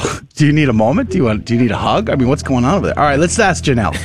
Janelle, save us here. Janelle, help us out. The church suffering refers to the members of the Catholic Church residing where? Well, like, yes, sure, so I agree with Adrian that we are suffering here on Earth, but I'm gonna go with purgatory. I'm noticing a trend here. It's- it's- There seems to be something like going on between the two of you. Okay. Joe doesn't suffer uh, at all. Ask At my all. wife and None. kids; they'll tell you it's all joy, it's all bliss. All right. So Janelle is on the hook for purgatory. The church suffering are in purgatory, and Adrian is on the hook for they. The church suffering are right here in this very studio with us. Well, on Earth is the on answer. Earth, on Earth, on Earth. All right. Fifteen seconds on the clock. Who's right? Who's wrong? Yesenia, what say you? I say Janelle with uh, Purgatory. Survey says. That's good. Yeah, good answer. Good answer. Praise be to God. You know, that's two purgatory related questions back to back because there's a link, right, uh, Adrian, between the uh, the indulgences that take away punishments. Those punishments are in purgatory, are they not? Oh yes, definitely. And uh, we, I think I mentioned the church triumphant and the church suffering uh, during the Bible passage. I think, or church militant rather, which is us on earth. So the uh, those in the church suffering, you can actually offer indulgences for them, so the remission of their temporal punishment due to sin, and get them out of purgatory early and into heaven. All right, praise be to God. You're saying you did it. You're in the cup twice. You get one more shot now. Now, Yesenia, okay, in all fairness, your master's in theology degree probably got you out of the last two questions fairly easily, but I'm not sure it's going to save you on this third one. Are you ready? Oh gosh. Okay. no, it's going to be an easy one, trust me. All right, we're going to go back to Janelle. Here we go. Janelle, can you tell me which religious order had the motto for the greater glory of God? Which religious order had that for their motto, for the greater glory of God? Ooh, can I get this in Latin? Uh, yes. Yes, you can. Is it AM? You can get it in Greek, you can get it in Russian. Ad me horam dea gloria. Yeah. Oh, like a definition? No. Like All right, I Swahili, uh, French. I Go for think it's the Jesuits. Is that your answer? Yes, it's. Are you I'm going to go with Jesuits. Okay, okay. Let's see what. Uh, gee, I wonder what. I wonder what Adrian's gonna say. Let's uh, let's see here. Adrian, can you tell me which re- which religious order had for their motto for the greater glory of God? Uh huh. Yes, that would uh, the that's in Latin ad mejoram dea gloria, gloriam, and that is uh, the Cristeros. The Cristeros yes. order. Yes, that's why they made the movie for? Greater Glory. Oh, I see. I see. I see. Hmm. With Andy Garcia. Sure. Yeah. Yeah. Great actor, by the way. Um, is he like the abbot or the superior of the I, order? Or? I don't know actors to be honest. I have no idea. okay. So your answer is the Cristeros. What, what what character was he? He was the general. Oh, okay, Have you, Do you watch movies? I'm curious. I don't know actors' Okay, and so your answer is the Cristeros. Cristeros. Okay, so Adrian is on the hook for the Cristeros, and uh, Janelle is on the hook for the Jesuits. 15 seconds on the clock. Who's right? Who's wrong? And who's doing it for the greater glory of God? Yesenia, what say you? Oh. God, can I repeat your answers real quick? I'm sorry. Janella says Jesuits, and Adrian says Cristeros. Okay, I am going with Janelle. Janelle, survey says. Duh. Duh. Congratulations, Yesenia. You had a perfect score. You're in the coffee cup of divine providence three times. Praise be to God. Congratulations. But that music means I got to say goodbye. So we're going to put you on hold. Thank you for playing for us today. We had a great time. You were uh, such fun. Uh, we will put you on hold, get your number in case it's God's will that you should win tomorrow. We pull the name out of the cup. But that's going to do it for the radio side. Please keep us in your prayers if you're going to go to Mass today. Otherwise, if you want to hang out with us, you can do so for the after show right on our webpage at grnonline.com forward slash Thank CDT. you for joining us on Your Catholic Drive Time, where it is our pleasure to keep you informed and inspired. Join us Monday through Friday at the same time, right here on your favorite Catholic radio station. Don't forget to connect with us. Just go to facebook.com forward slash Catholic Drive Time. Again, that's facebook.com forward slash Catholic Drive Time. Be sure to share more than just us today. Share Jesus with everyone you meet. Bye now, and God love you.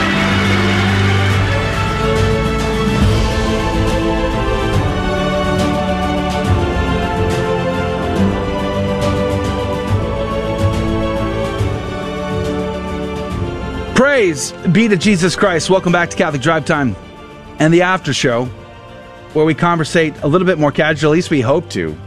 Yesterday was a little bit of a crazy, bumpy ride over on the YouTube side because a bunch of crazy people decided to come and disrupt things. That was fun. Uh, apparently, that's like a thing, right? They, uh, they, what website did they do they get their orders from? I forget. They said something uh, that some Twitch streamer. I don't know. I have no Okay. idea.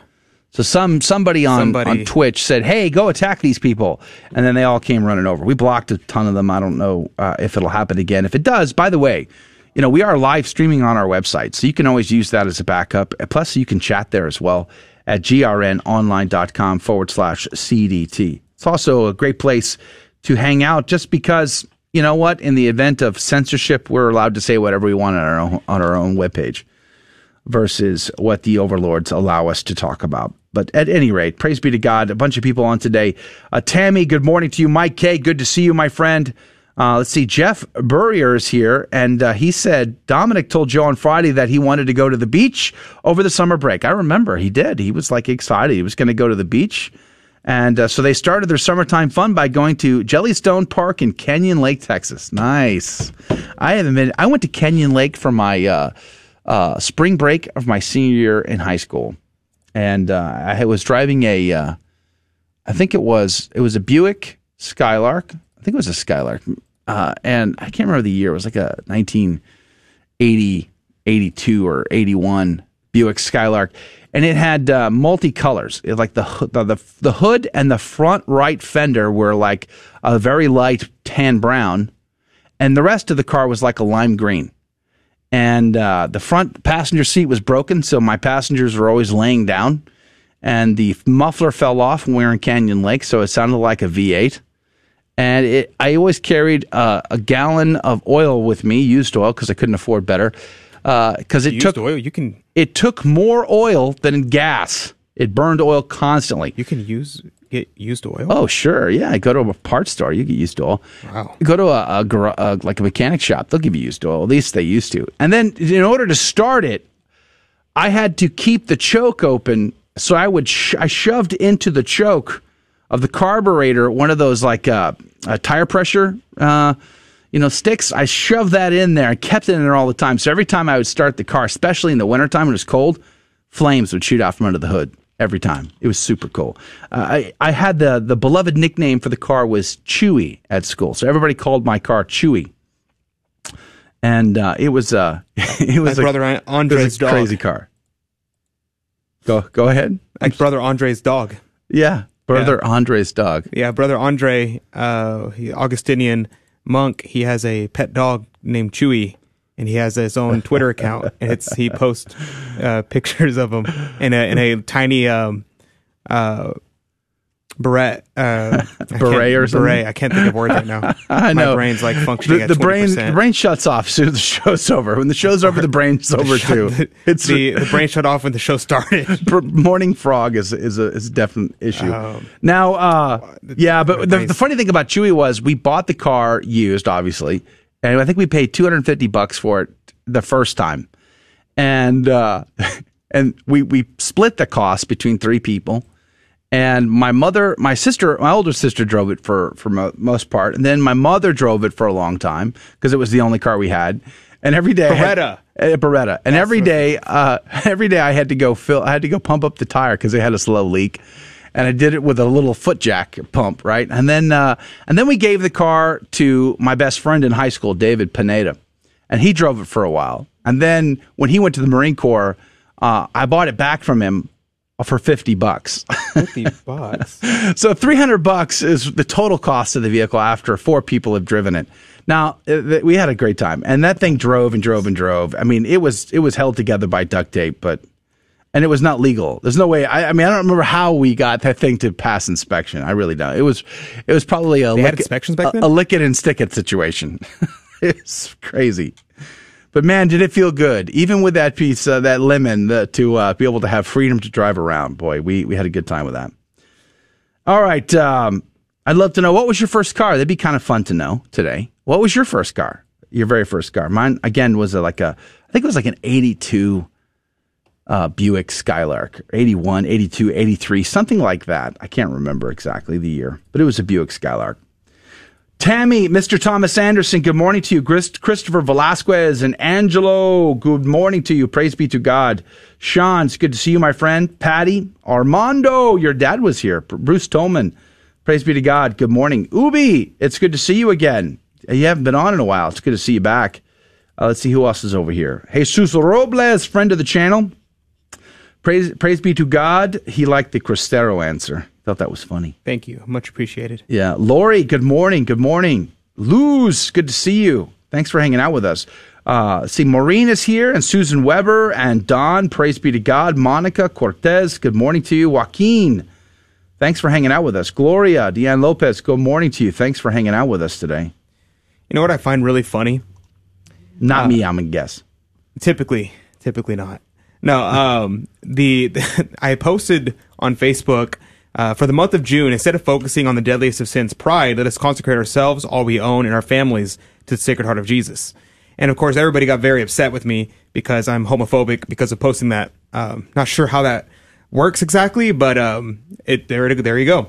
Uh, but what, what amuses me and makes and makes me laugh is this uh, thing that the left tries to play, and it's like it's like ubiquitous. No matter uh, who it is, they always play the same card. They're like, "Why do you care so much about uh, what people are doing in their private lives?" Or they're not bothering you. Why do you keep commenting on it? Why don't you talk about something else? And then list a bunch of other things that I should be talking about and not this. Um, and the thing is, they're the ones that keep bringing it up. They have posted. There's billboards. How I I drive over to work, and there's billboards all over the city. Pride flags. The Houston Texans are, have decked out their social media with uh, with gay flags. Um, everything. Blues. The Clues, building two TV doors shows. down. Two, yeah, the building as I'm coming in is glowing uh, with the with the rainbow colors. They are flying uh, gay pride flags at the Vatican. How come we don't fly Um, a straight flag? I'm just curious. because there's no such thing. Because Oh, darn. it's just called being normal.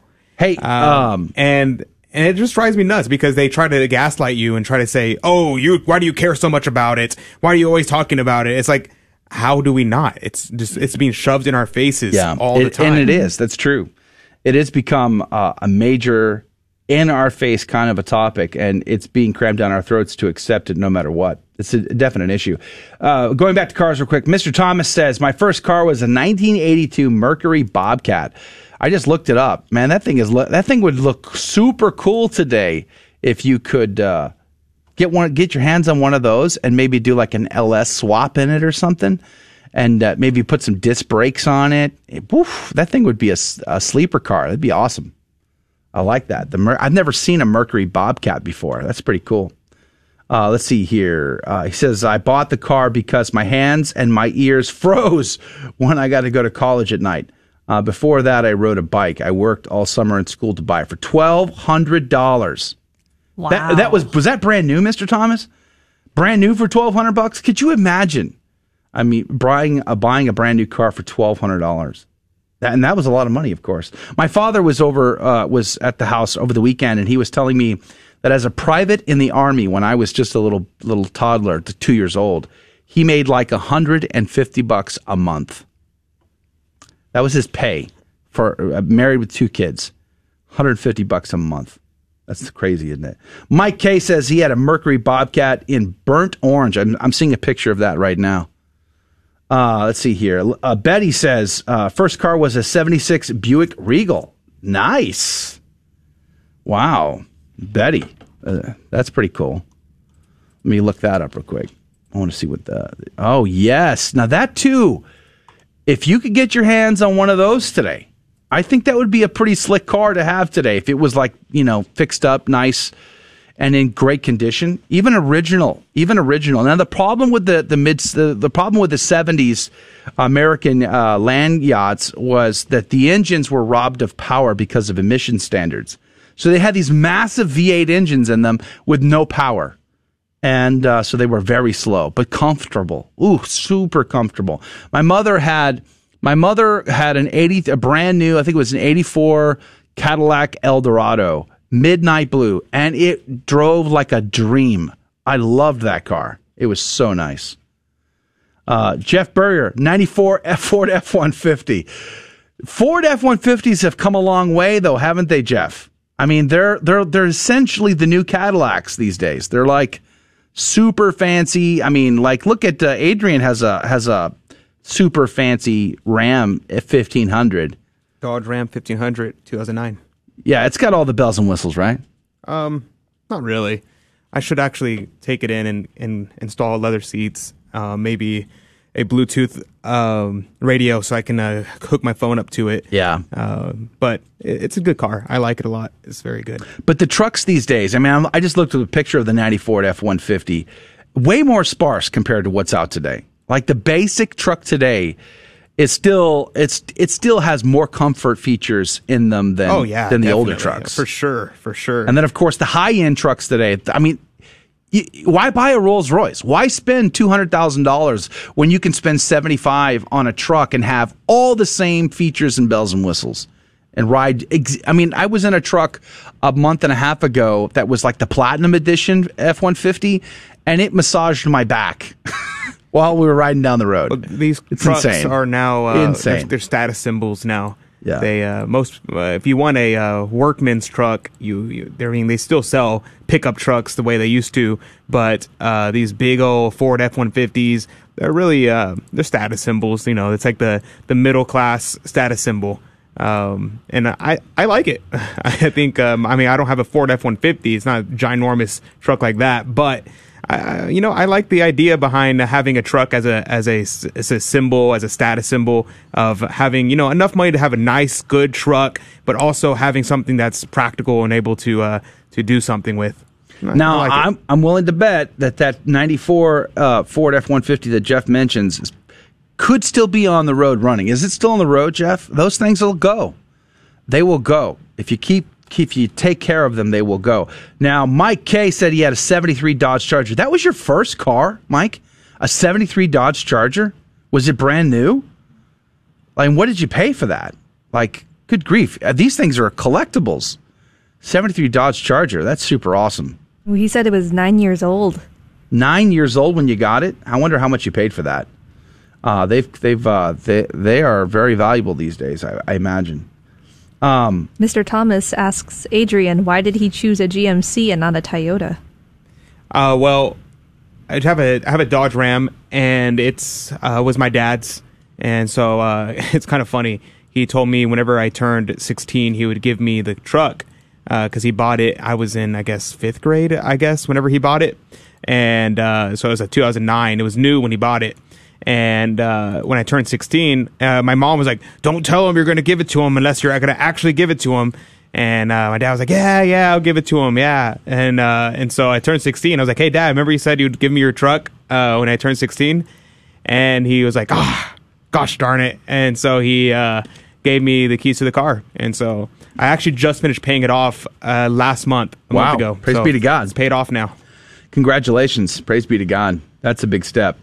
Buddy Kane says uh, he had a 1970 Ford Galaxie. That is a cool car, too. Whoa. You guys had some very cool first cars. I'm jealous. my car, this is the, uh, what, I can't remember again what year my, uh, my Buick Skylark was, but it was, it was an old beater. Uh, and, uh, man, nothing compared to this. the The Galaxie is a super cool car. Now, was it the convertible, buddy, or was it the uh, the hardtop? If it was the convertible, man, you had you must have been the coolest kid in high school driving that thing around. Uh, let's see here. Who else? Uh, Bruce Tolman says he had a 1990 Chevy Corsica with Pontiac Grand Am alloy rims. Now that is less. there was probably less cool points with a 90 Chevy Corsica. I'm going to say that out loud. So I'm sorry, Bruce. But now I will say this: it's a reliable car, right? I mean, it was like a, a very practical. Got you. It's an A to B car. You don't get a lot of cool points in high school for a Corsica, but I bet the engine worked pretty well. I had a I had a uh, Eurosport. I had a Chevy Eurosport. I could practically drive that thing into the ground. The engine would still be running. Jeff said that he said, "Yeah, the 2021 F150 is super cool. Now I drive the 2001 F150 that I bought new when I came home from Christmas break from Army basic training. That's super cool. The I, you know, I, I just love it. Like uh, the, the these trucks, like you can get a really nice luxury truck uh, that is uh, the it can do everything that a workman's truck can do, but it's nice, comfortable, has all the bells and whistles for like half the cost of a cheap luxury vehicle. So I mean, I love it. It's like I, I think it's I think it's great. I think um, if I could uh, if I would splurge on a brand new truck, I'd, i you could spend like at at the highest level. If you were like Yeah. going to spend all your money and get Yeah. the best truck, you'd spend, like, 75. I was going to say like fifty thousand. No, I guess you could it- like the take- platinum editions get up to about seventy five. Yeah, so I mean, you don't even break a hundred. Whereas, Yeah. like, if you want a luxury car, Right, you're going to be spending like hundred fifty thousand dollars. That was my point. Is that if you bought a Rolls Royce, you know, uh, something like that, well, then you're way up there. You're way up there, but you're not going to be less comfortable in a seventy-five thousand dollar top of the line Ford F one fifty. You're going to be very comfortable. They're incredible. Uh, they're like couches on wheels. They're and their the tech level is so out of this world. It's it's incredible, and they're going electronic now. I mean, I if if I could buy any truck, that new Hummer EV would seriously be a contender. If I had the money, that Hummer EV is pretty darn awesome. Um, that might be uh, something in the future. Who knows? Uh, Kathy says uh, the F uh, 1950 white Ford Falcon convertible. Whoa! When Emily broke down on the way to work, brought back bad memory of me breaking down in Boston in rush hour. People Oh. honking, screaming, giving me the finger. Yes. Stressful. Now that's a cool car though. The white, the 1950 Ford Falcon, convertible or no? That is a super cool car, Kathy. Good grief! I hope you didn't get rid of that. That is a cool car. Now it's funny you mentioned that. My wife also, as you know, Kathy, my wife is from Peabody, just down the street from you there in Danvers.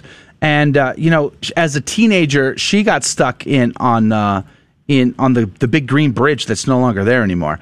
Uh, she got stuck there in Boston, and ever since then, she has great anxiety driving on on highways. In fact, where we live here in the Houston metro area, she she does not drive on the highways at all, at all. So if if the family gets anywhere, it's because I'm driving us.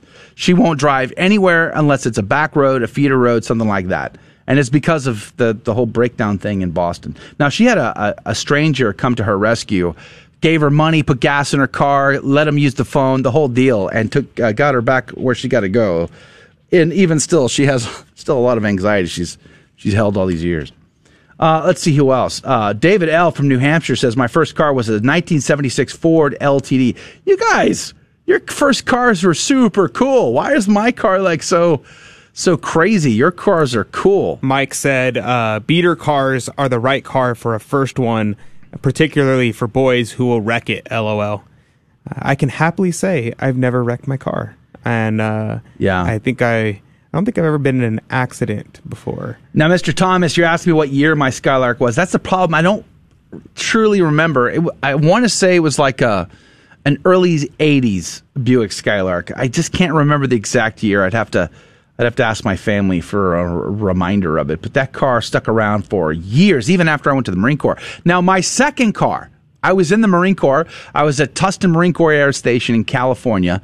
And me and two other Marines pitched in to purchase a 73 Renault. And it cost 50 bucks total. 50 bucks total. We all pitched in, covered the cost, and it had one working brake. It was the front uh, driver's side brake. And every time I would, I was the only one who had the, the, the courage to drive the thing.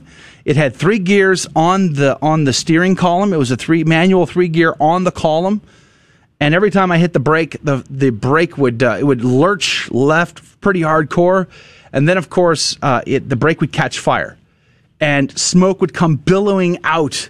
And I ditched it in a Kentucky Fried Chicken parking lot at Huntington Beach, California. Uh, surely the cops and the fire department were all going to come and haul us away for driving this this this wreck of a car on the road.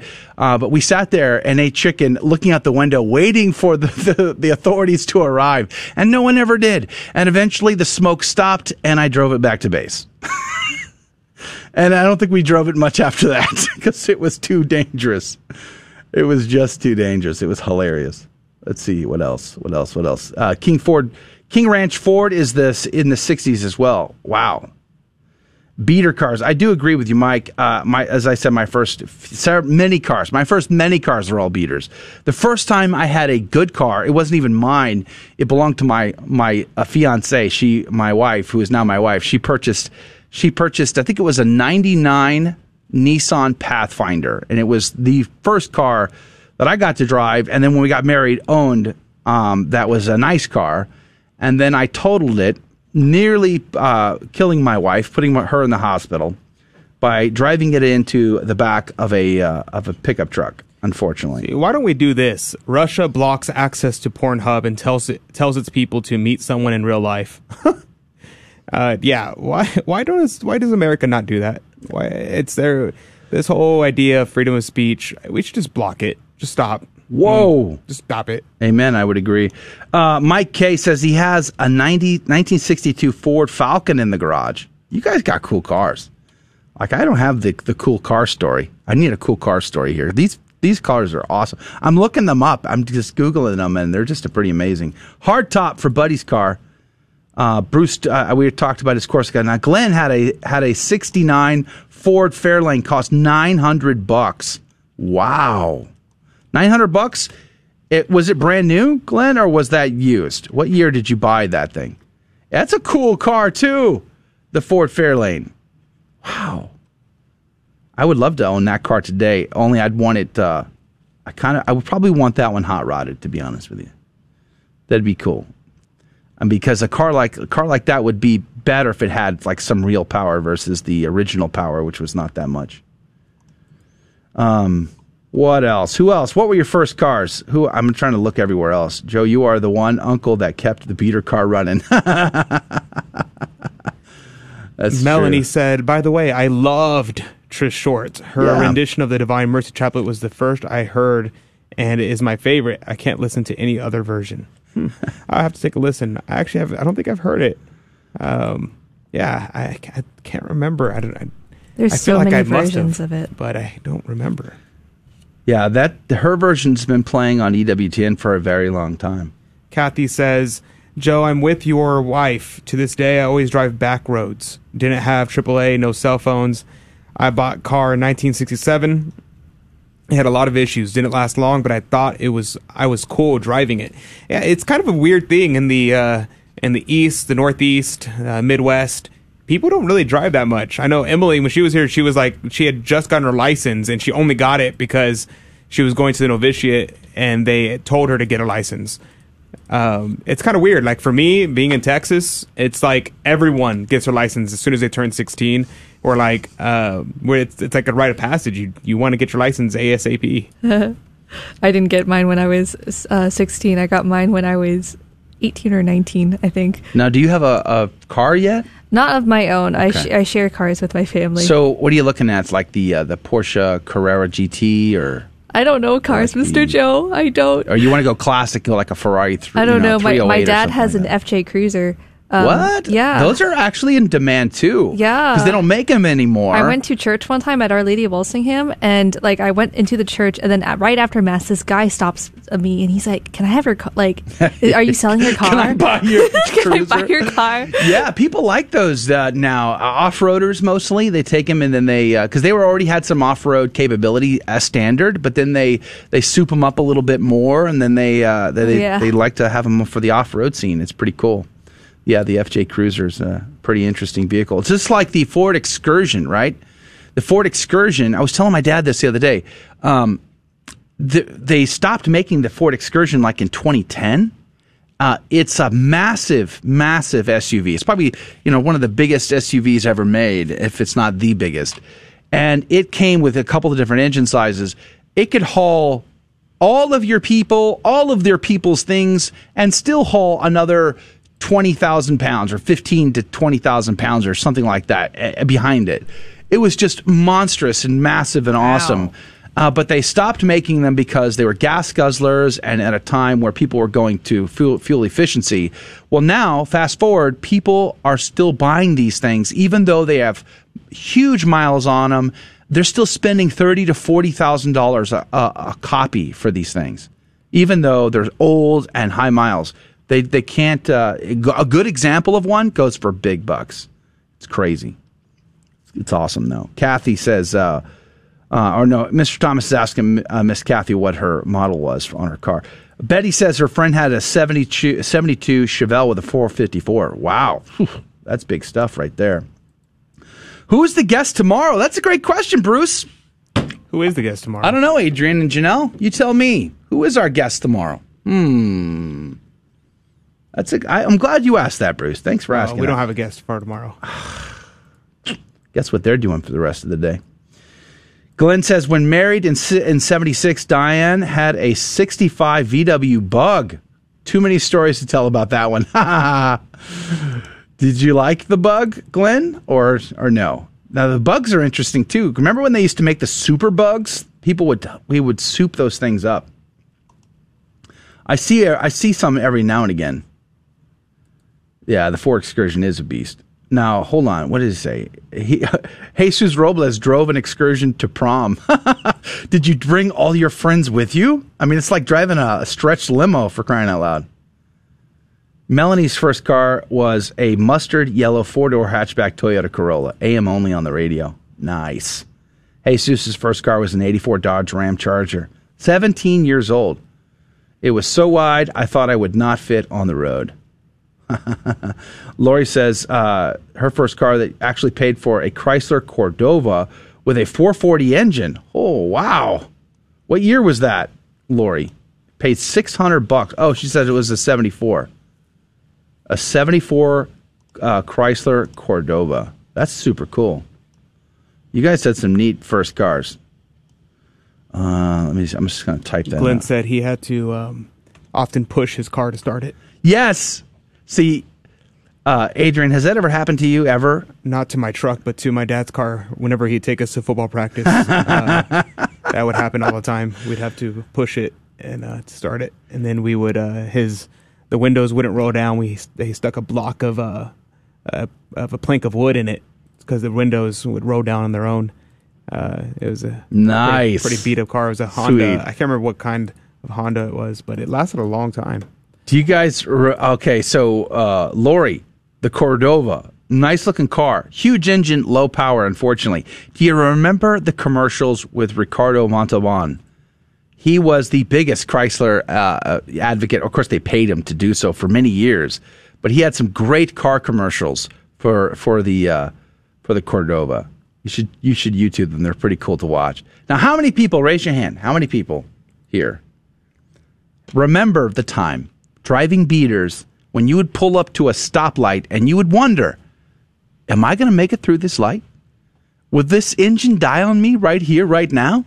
Am I going to have to get? Um, uh, how many people have gotten halfway through the intersection and the car dies on you, and you got to get out and you got to push the car off, off, off the intersection and off the road and out of the way because everybody's honking at you and calling you names. How many people have done that? I've done that so many times. it's crazy.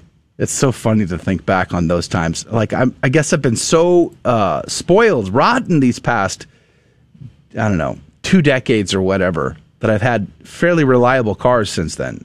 Although I've had many car problems, but I don't get stuck at, at uh, lights anymore, wondering if the car is not going to idle anymore, and uh, can't get it started because the because it's gas starved or whatever. That's funny. Praise be to God. Uh, what else? Let's see. Rich Corinthian. Yes, rich Corinthian leather. Ricardo Montalban. God rest his soul. Great guy in uh, in in jo- Joseph of Cupertino, by the way. One of my favorite Ricardo Montalban films is the uh, is the black and white film he played a Franciscan monk in. He was good in that.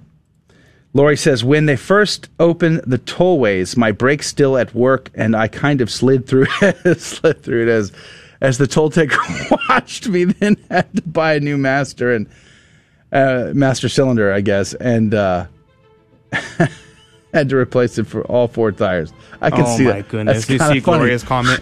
April Fool's joke my husband played oh on Oh the kids goodness. when they were teenagers acted like it died at the light and they had to push out. That's horrible. That's great idea.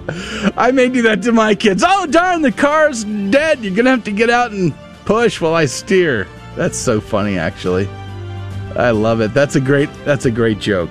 God bless you guys. All right. Well, uh, we survived it. We were able to have a fun conversation without the crazy people. God love you. God bless you. I have no idea who the who the guest is tomorrow, but uh, well, there'll be somebody. It'll all be good. We'll have a great show, and hopefully you'll come back and hang out with us. God bless you. God love you. We'll see you then. Take care.